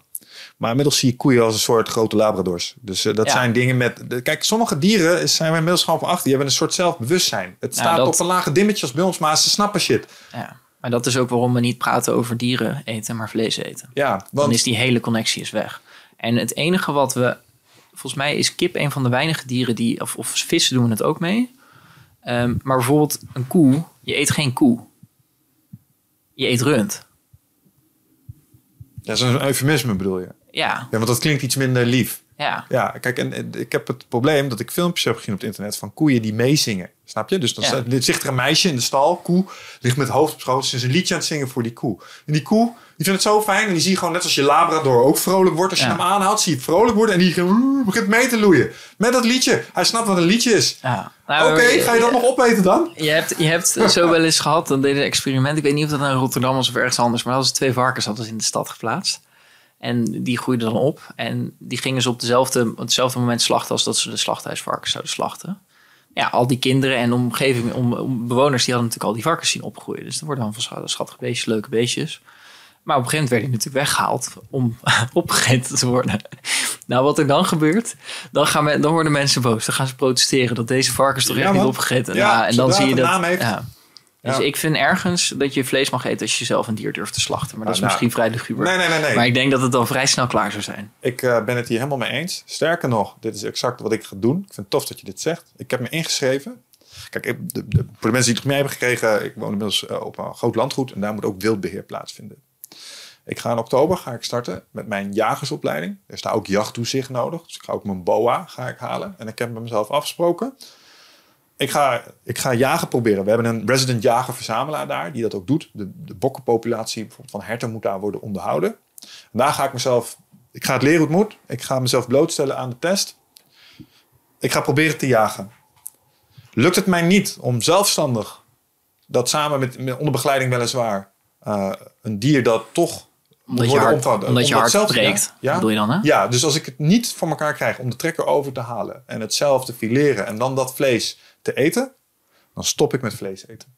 Ja, ik vind dat dus ergens wel een, een hele mooie eh, conclusie. Omdat je dan dus echt die directe koppeling hebt tussen het doden van een levend wezen en wat, dat je het opeet. Juist, dus ik, moet, eh, ik vind dat ik mezelf, eh, als ik dat niet kan, dan, dan slaat het nergens op. Want ik Ja. kan een wortel uit de grond trekken, die eet ik gewoon op. Maar als Ja. ik dus niet in staat ben om een levend wezen voor mijn eigen vlees eh, het leven te ontnemen en vervolgens te slachten en alles wat daarbij komt kijken. Want dat is ook iets, hè? Kan je een konijn geven, misschien is het dood, dan is het nog niet iedereen gegeven om dat ding te kunnen vullen. Want Nee. dat is wel een luguber klusje, snap je? Nou, ik vind het wel leuk, want ik zit al een beetje te- al een tijdje te broeden nu. Wanneer mag ik mijn tweede punt aansnijden van wat ik, want ik mocht Nu. er drie geven, toch? Ja, ja, ja, let's go. Nee, snijdt er wel heel erg mooi op aan. Want ik had dus, ik zei al dat experiment van Henk Oosterling van ja, waar komt onze eten vandaan? Ik zou dus in dat jaar zou ik mensen hier kennis mee laten maken. Dus inderdaad, dan zou ik ze lekker naar jou toesturen, een moestuintje van kijk nou eens waar zo'n krop sla vandaan komt. Maar ook, kijk eens even waar ons vlees vandaan komt. Eh, ga eens naar zo'n slachthuis. Eh, en dan die feeling, dat plaatje in je hoofd creëren bij eh, wat er daadwerkelijk op je bord ligt. Dus die schakel zou ik dan veel korter maken. Eh, omdat ik denk dat dat bewustzijn, ik zou mensen dus ook veel meer naar de natuur brengen. Eh, lekker eh, ja, snappen waar biodiversiteit ook over gaat, waar klimaatverandering over gaat. Hoe werken die ecologische processen? Ik heb dat allemaal heel weinig gedaan. Ja, nu ben ik natuurlijk heel slechtziend, dus ik kan ook niet meer alles zien. Maar eh, lekker natuur zijn en zo, dat vergroot ook mijn bewustzijn over eh, ja, hoe we met de aarde om moeten gaan. Ja. Eh, en ik ben eigenlijk altijd, ik ben naar Rotterdam gegaan, grote stad, eh, economische studies gedaan om veel geld te gaan verdienen. En toen op een gegeven moment dacht ik, "Huh, maar dit dat doen zijn kan helemaal niet meer. Maar misschien dat ik dat al wel veel eerder had gehad als ik echt En zoals Martijn bijvoorbeeld, die is echt al van jongs af aan veel met de natuur bezig. Dus die zit vanuit een hele andere dynamiek in deze discussie. Ja. Maar eigenlijk is het een heel mooie ontwikkeling dat dan zelfs mensen zoals ik, die daar eh, eigenlijk veel minder mee hadden, nu eh, eigenlijk denken van hé, hey, dit klopt niet wat we aan het doen zijn. Nee, en eh, dat is ook een klein beetje de, de, de hoop eh, die ik heb. Ik begrijp niet verkeerd, ik ben niet ineens van eh, zeg maar leiderschaps- en effectiviteitsfiguur volledig naar activistisch eh, boomknuffelend hippie gegaan. Ik, ik merk gewoon alleen dat hoe belangrijk het is dat we daar naar gaan. En ook lerend vermogen, eh, wat we hebben. Want ik kan allerlei toffe dingen verzinnen. Eh, waarmee ik je nog steeds allerlei dingen kan leren over hoe je goed in het leven kunt Ja. staan. En, wa- en waarbij ik je ook in aanraking brengen en even iets laten ervaren als het gaat om bijvoorbeeld je voedselvoorziening. Bijvoorbeeld, kom maar eens in een voedselbos werken. Zie maar Ja. waar de persik vandaan Nou, komen. exact. En zie maar eens hoe mooi het hier is. En hoe lekker je eten smaakt als je een dag met je handjes hebt gewerkt. En, Ja, hoe, en- hoe leuk het is om dat samen te doen met mensen. Eh, hoeveel werk het is als je al je perziken zelf moet gaan Fucking hell. Dus je krijgt een nieuw respect voor je eten. Ja. Ehm, ja, en ik denk dat dat echt eh, zeer, zeer waardevol is. Wat hier denk ik mooi op aansluit, dan komen we weer terug bij mijn quote. Misschien dat je hem nog één keer kan voorlezen, want ik ben alweer... Probeer het te vertragen in een wereld die Ja, versnelt maar niks. Dat zijn we dan volgens mij precies aan het doen. Ja, En dat is eigenlijk mijn laatste ding. Eh, en dan zou ik denk ik ook die lessen die Chi in de podcast heeft verteld. Nou, dat moeten mensen nu wel gaan luisteren, denk ik. Want we hebben het er zoveel over gehad. Maar ook dat soort dingen. Dus mensen en waardiger maken en eh, veel meer sturen op. Dus wegbewegen van social media ellende. Gewoon lekker naar dit soort mooie podcasts. Oké, dit wordt een beetje hooghartig om. Maar eh, gesprekken van 1, 2 uur te luisteren. Met vrienden gewoon eh, gaan zitten. Eh, eh, Jij hebt Wouter van Noord natuurlijk geïnterviewd over ehm, eh, telefoonverslaving. Ik denk dat dat ook iets is waar we echt nog een hele transitie in moeten maken. Eh, het is voor mij een super waardevol ding, die telefoon, omdat ik, ik kan daardoor functioneren. Ik heb in mijn broekzet alle OV-tijden zitten, terwijl ik de borden niet kan lezen. Dus het is voor mij super belangrijk. Tegelijkertijd heb ik echt een haat-liefde verhouding mee, omdat ik ook weet dat, zeker als mijn wilskracht zo'n beetje op het einde van de dag op is, ik de hele dag lekker op suffe sites en eh, WhatsApp ga zitten checken. Ja, nee, Ehm, dus ik denk dat dat, en ik denk vooral dat laatste, dus als je vertraagt, dat dat dus ook tegen die uitputting ingaat, zowel op persoonlijk als op ecologisch niveau. En daar, vind, daar denk ik dat we veel meer nog over na mogen gaan denken. En dat is natuurlijk om nog even terug te pakken op Jan Rotmans. Wel jammer dat ik hem niet mocht interviewen, maar ik hoor nu van jou dat het verkeerde moment was. ja, ik wou zeggen, man, eh als gasten, Ja. dat, dat is gewoon blijven proberen. Ja, dat, De eerste- ik accepteer altijd sowieso geen nee. Dus, ehm, Verkopen begint bij nee. Ja, maar eh, wat hij zei, hij had het over Kairos-tijd. En ehm, hij zei, we hebben Chronos-tijd, dat is gewoon hoe het gaat. En je hebt Kairos-tijd, dat zijn eigenlijk de momenten dat de tijd even stilstaat... en dat je echt tot diepere inzichten komt. Nou goed, ik gok dat jij die ook wel hebt gehad... met alle nieuwe dingen die je nu aan het doen bent... met ook het regeneratieve spel wat je aan het spelen bent bij eh Young Guns. En ik heb natuurlijk wel best wel wat momenten in mijn leven meegemaakt... met slecht zicht wat eh, heel heftig was. Eh, die burn-out, dat ik echt een keer terugliep naar huis... en dat ik echt dacht van, wat ben ik nou aan het doen... Ik weet nog een moment dat ik dat interview met Henk Oosterling zat te luisteren bij jullie en dat ik de term ecosofie tegenkwam en dacht, huh, dit is het. Ehm, en dat soort Kairos momenten, dat zouden we veel meer mogen opzoeken. Want dan staat de tijd eigenlijk een soort van stil. Joke Herms heeft er een boek over geschreven. Ik moet me nog iets verder in verdiepen. Ik wil haar ook wel een keer interviewen. Ehm, maar hoe wij omgaan met de tijd, dat is denk ik echt een hele relevante schakel in eh, hoe wij om ook duurzaam om te gaan met eh, de aarde. En die wordt nog iets te weinig benut, denk ik. Ja, waar ik, waar ik heel erg aan moet denken. Om, het- ik ben bang dat deze podcast in de toekomst, waar ik hem voorheen vulde met allerlei vechtsport wandtegelwijsheden, nu ga vullen met dit soort wandtegel. Het vergeef me jongens. Maar ehm boerentempo, hoor ik je eigenlijk zeggen. Wat ik, wat ik, Nou, en dat is heel interessant nu, want het hele boerentempo, dat is door de hele financieringsconstructie die we hebben gemaakt, worden boeren alleen maar gedwongen om veel groter te worden. En dat is dus helemaal niet de kern waarschijnlijk waar het boerentempo ooit voor bedoeld was. exact. Want, want wat ik daarmee bedoel is het volgende. Kijk, het is gewoon, en iedereen weet het hè. Als je dingen in de grond stopt, dan helpt het niet als je er de hele tijd naar staat te kijken. Ja, Dan helpt het niet als je de hele tijd in loopt te poeren. Nee, Gras groeit niet harder als je eraan gaat trekken. Dat is het. Dus wat, wat je moet gaan doen, is je stopt het in de grond, je verzorgt het, je loopt weg en je geeft het even de tijd. En daarna kom je terug en dan zijn er weer nuttige dingen om te doen die de groei verspoedigen. Maar het, Met, het- met fitness bijvoorbeeld is dat niet zo. Hè? Dan moet je gewoon vier keer per dag trainen. Dan, hè, dan wordt je spierkracht veel sterker. ik, ik hoop is dat je, ja, ik, ik is weet dat je is- sarcastisch is bent. dat nu, toevallig gelukkig. ook niet zo? De personal trainer en ik kreeg bijna een broertje van wat zegt hij hier nou allemaal? Nee, maar ja, het punt wat je probeert te maken is dat dat is natuurlijk ook niet zo. Je, je groeit in rust. Dat is het. Dat is wat ik uit Eindbazen ook gehaald heb. ja, adaptatie vindt plaats in rust. En wat ik mezelf meer ben gaan gunnen, maar daar hadden we het daar straks ook al over, is mijn, hoe noemde je dat tijd? Chronos tijd en? Kairos tijd. Kairos.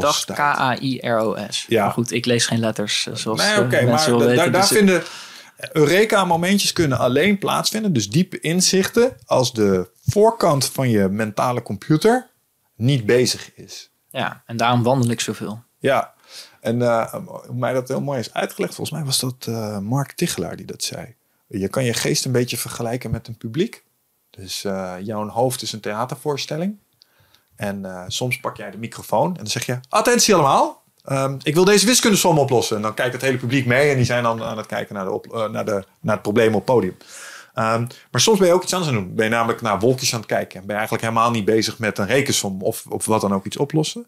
En wat er dan gebeurt is dat het publiek kijkt niet naar het podium, maar is met elkaar aan het praten. Ja. En in die geroezemoes worden dingetjes opgelost in je hoofd. En dan op een gegeven moment ze hebben de twee in gesprek. Die zeggen tegen elkaar, hey, die ecosofie shit die je hoorde in die en die podcast. Hè? Weet je wat jij moet doen? Je moet, weet je wat Marnix moet doen? Marnix zou zelf een podcast moeten maken. En die pik je ook. Motherfucker, dat is hem. Die, die. We- weet je wanneer ze het hardst werken? Als je slaapt. Ja, ja. Hoe vaak heb je wel niet dat je dan s'avonds ergens niet meer uitkomt en helemaal verstrikt raakt en denkt, ik wil het nu en dan de dag erna rolt het zo naar buiten. Dit is waarom rust en slaap en dat soort dingen zo belangrijk zijn. Want informatie wordt verwerkt in de inactiviteit.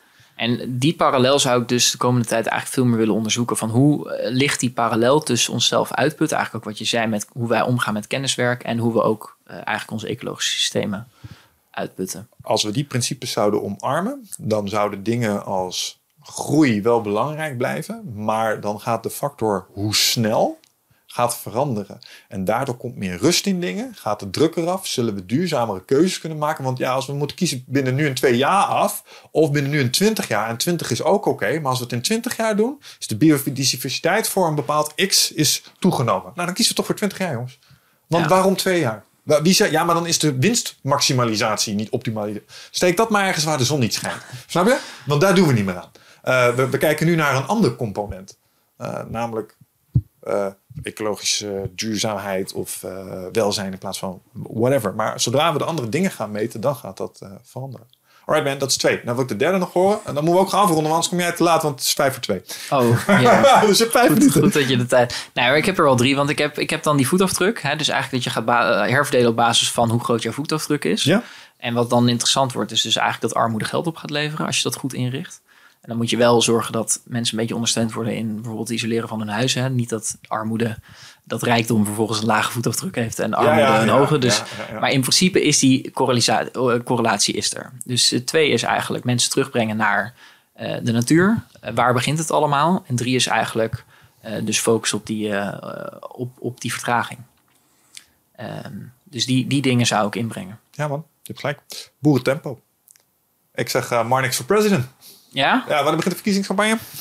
Ja. Het is al begonnen. Het is bij deze begonnen. Stem op ik, heb, ik heb nog iets meer kennis nodig, nog iets meer ehm, eh, netwerk. En dan, eh, wie weet, over een jaar of acht. Well on your way. Nou, ik denk dat oprecht een van de beste dingen die mensen als jij zouden kunnen doen, is zich gaan mengen in de besluitvorming door Ja. bijvoorbeeld de politiek te Maar betreden. ik vind besluitvorming interessant. Ik vind politiek steeds minder interessant worden, omdat het een zero-sum game is. Dus als ik, eh, stel ik zou leider zijn van een politieke partij, dan is de stem die ik haal, die gaat er met een ander af. En ik, ik begin daar steeds meer moeite mee te krijgen. Eh, met dat, ik, ik vind het heel erg leuk om te denken vanuit verbinding en eh, overvloed. En vaak zie je dan die stemmen, bijvoorbeeld GroenLinks pakt dan een stem af van de PvdA of van D66. Ja, de, de politiek dan, in is dan- niet meedoen aan het oude systeem in dit geval. Misschien is het het vervangen met een alternatief waarbij Ja. het geen zero-sum game is. Nou, en dat vind ik wel interessant om over na te denken. En dat is het mooie van ecosofie. Ik heb een hele mooie grote term gekozen... waarbij ecologie, economie en filosofie allemaal een component spelen... en hoe wij over de democratie na kunnen denken. Dat is zeker naast dat eh facet tijd ook nog iets wat ik eh, zeker wil gaan onderzoeken. Ja. En ja, het is wel zo, de kennis die ik nu opdoe... ik merk dat ik toch eh, af en toe denk wel van... nou, ik ben pas 28, wat heb ik nou te vertellen? En tegelijkertijd denk ik ook steeds vaker... oh, de manier hoe ik naar het leven kijk en wat ik heb onderzocht, dat is ook best wel een unieke propositie. En die kennis mag ik ook wel iets meer gaan vertalen naar praktijk. Dus dat is misschien ook wel een leuke afsluiting. Ik ben dit verhaal aan het bundelen tot een lezing. En eh, ja, als mensen daar meer over willen weten, dan eh, mogen ze mij wel benaderen. Want ik wil dit graag vertellen en ook ja, meer mensen gaan overtuigen. En het leuke van lezingen is, dan zitten er ook allerlei mensen in de zaal die niet om mijn verhaal gevraagd hebben. Ja. Dus uh, ja. toch mee gaat besmetten. ja, nee, maar ik snap het helemaal. En uh, ik denk ook dat het een verhaal is dat verteld moet worden, omdat het perspectief geeft. Het, het, het, het, het onderkent ook waar het vandaan komt, uh, zonder daar oordelend over te zijn. Dus nee, ik denk dat dat een goed idee is. Dus luisteraars, denk je, oh, dat is echt iets, daar wil ik graag een keer iets mee. Of Marnik zou hier eens een keer bij deze club een acte de présence moeten geven. Dan kunnen jullie hem vinden op zijn website, verwacht ik zo. En ik wil echt heel ja, graag. Ecosofie.net. Ja, nog een keer? Ecosofie.net. Ecosofie.net. Ook like en subscribe even zijn podcast op Spotify. Zit nog niet op YouTube, hè? Uh, nee, maar we gaan wel een paar podcasts met beeld doen. Want ik ben ook met een nieuwe partner aan het samenwerken. Nieuwskamer. Een nieuw journalistiek platform wat uh, meer jonge mensen toegang wil geven tot maatschappelijk debat. Mooi. En zij gaan ook wat meer met mijn marketing doen. Want ik heb eigenlijk in de afgelopen drie, vier jaar nauwelijks wat aan marketing gedaan. Dus dat is dit ook weer een leuke propositie ja, bij Eindbazen bij. En ja, het is wel zaak, want ja, XV doet het eigenlijk hartstikke goed. Mooie luisteraantallen, maar de potentie is nog veel groter. Er zijn nog veel te veel mensen die dit wel interessant zouden kunnen vinden, maar niet weten dat het bestaat. Ja. En dat moet wel veranderen. Ja, het is een belangrijk onderwerp. Uh, dus ik ben blij dat de mensen als jij uh, mee bezig zijn. En ik zou heel graag nog een keer bij deze willen afspreken dat wij nog even een keer een tweede sessie als deze inplannen om eens even wat verder te mijmeren over hoe zo'n systeem er dan uit zou kunnen zien. Dus wat zou ja. een toffe nieuwe inrichting kunnen zijn van democratie. Dit allemaal daarin meenemend. Um, omdat ik daar ook wel wat ideeën over heb. Dus ik ben wel benieuwd. Over een jaartje of wil je al sneller af? Sneller man. Het is veel te leuk om uh, zo lang te laten wachten. Dan kom, ik, dan kom ik wel een keer naar dat landgoed van je. Dat, lijkt me echt te gek, ja. Want ook al heb dat, dat weten we van de Marine Experience, uh, ook jij kunt daar gewoon uh, je handen uit de mouwen steken. Dus gaan we toffe dingen doen. Ik kan alles. Dat, Sommige dingen niet, maar iets minder goed. Wel. Ja, dan kun je bij geholpen worden. Ja, dat was wel tof hoor, dat jullie wel die uitdaging gewoon aangegaan zijn destijds uh, met die eindbaasvrijwilligersfunctie. Want ik was toen ook pas drie jaar slechtziend. Het was voor mij ook wel een zoektocht van wat kan ik nou nog wel. En toen zijn jullie er wel gewoon voor gegaan. Het dat feit dat je de mail hebt gestuurd vanuit de positie waarin je zat, was voor mij hetgene waarvan ik dacht, ja, maar deze dude gaat nog op plekken komen. Want anders stuur je deze mail niet. Vijf jaar verder en mooie plekken. En ik denk dat we over vijf jaar weer op hele andere plekken zitten. Dus uh, dank voor uh, het interview. Graag gedaan, jongen. En uh, luisteraars, jullie natuurlijk weer bedankt voor het luisteren. Um, tot de volgende keer. En geef Marnix even een like en subscribe. Dank jullie wel. Tot de volgende. Ciao.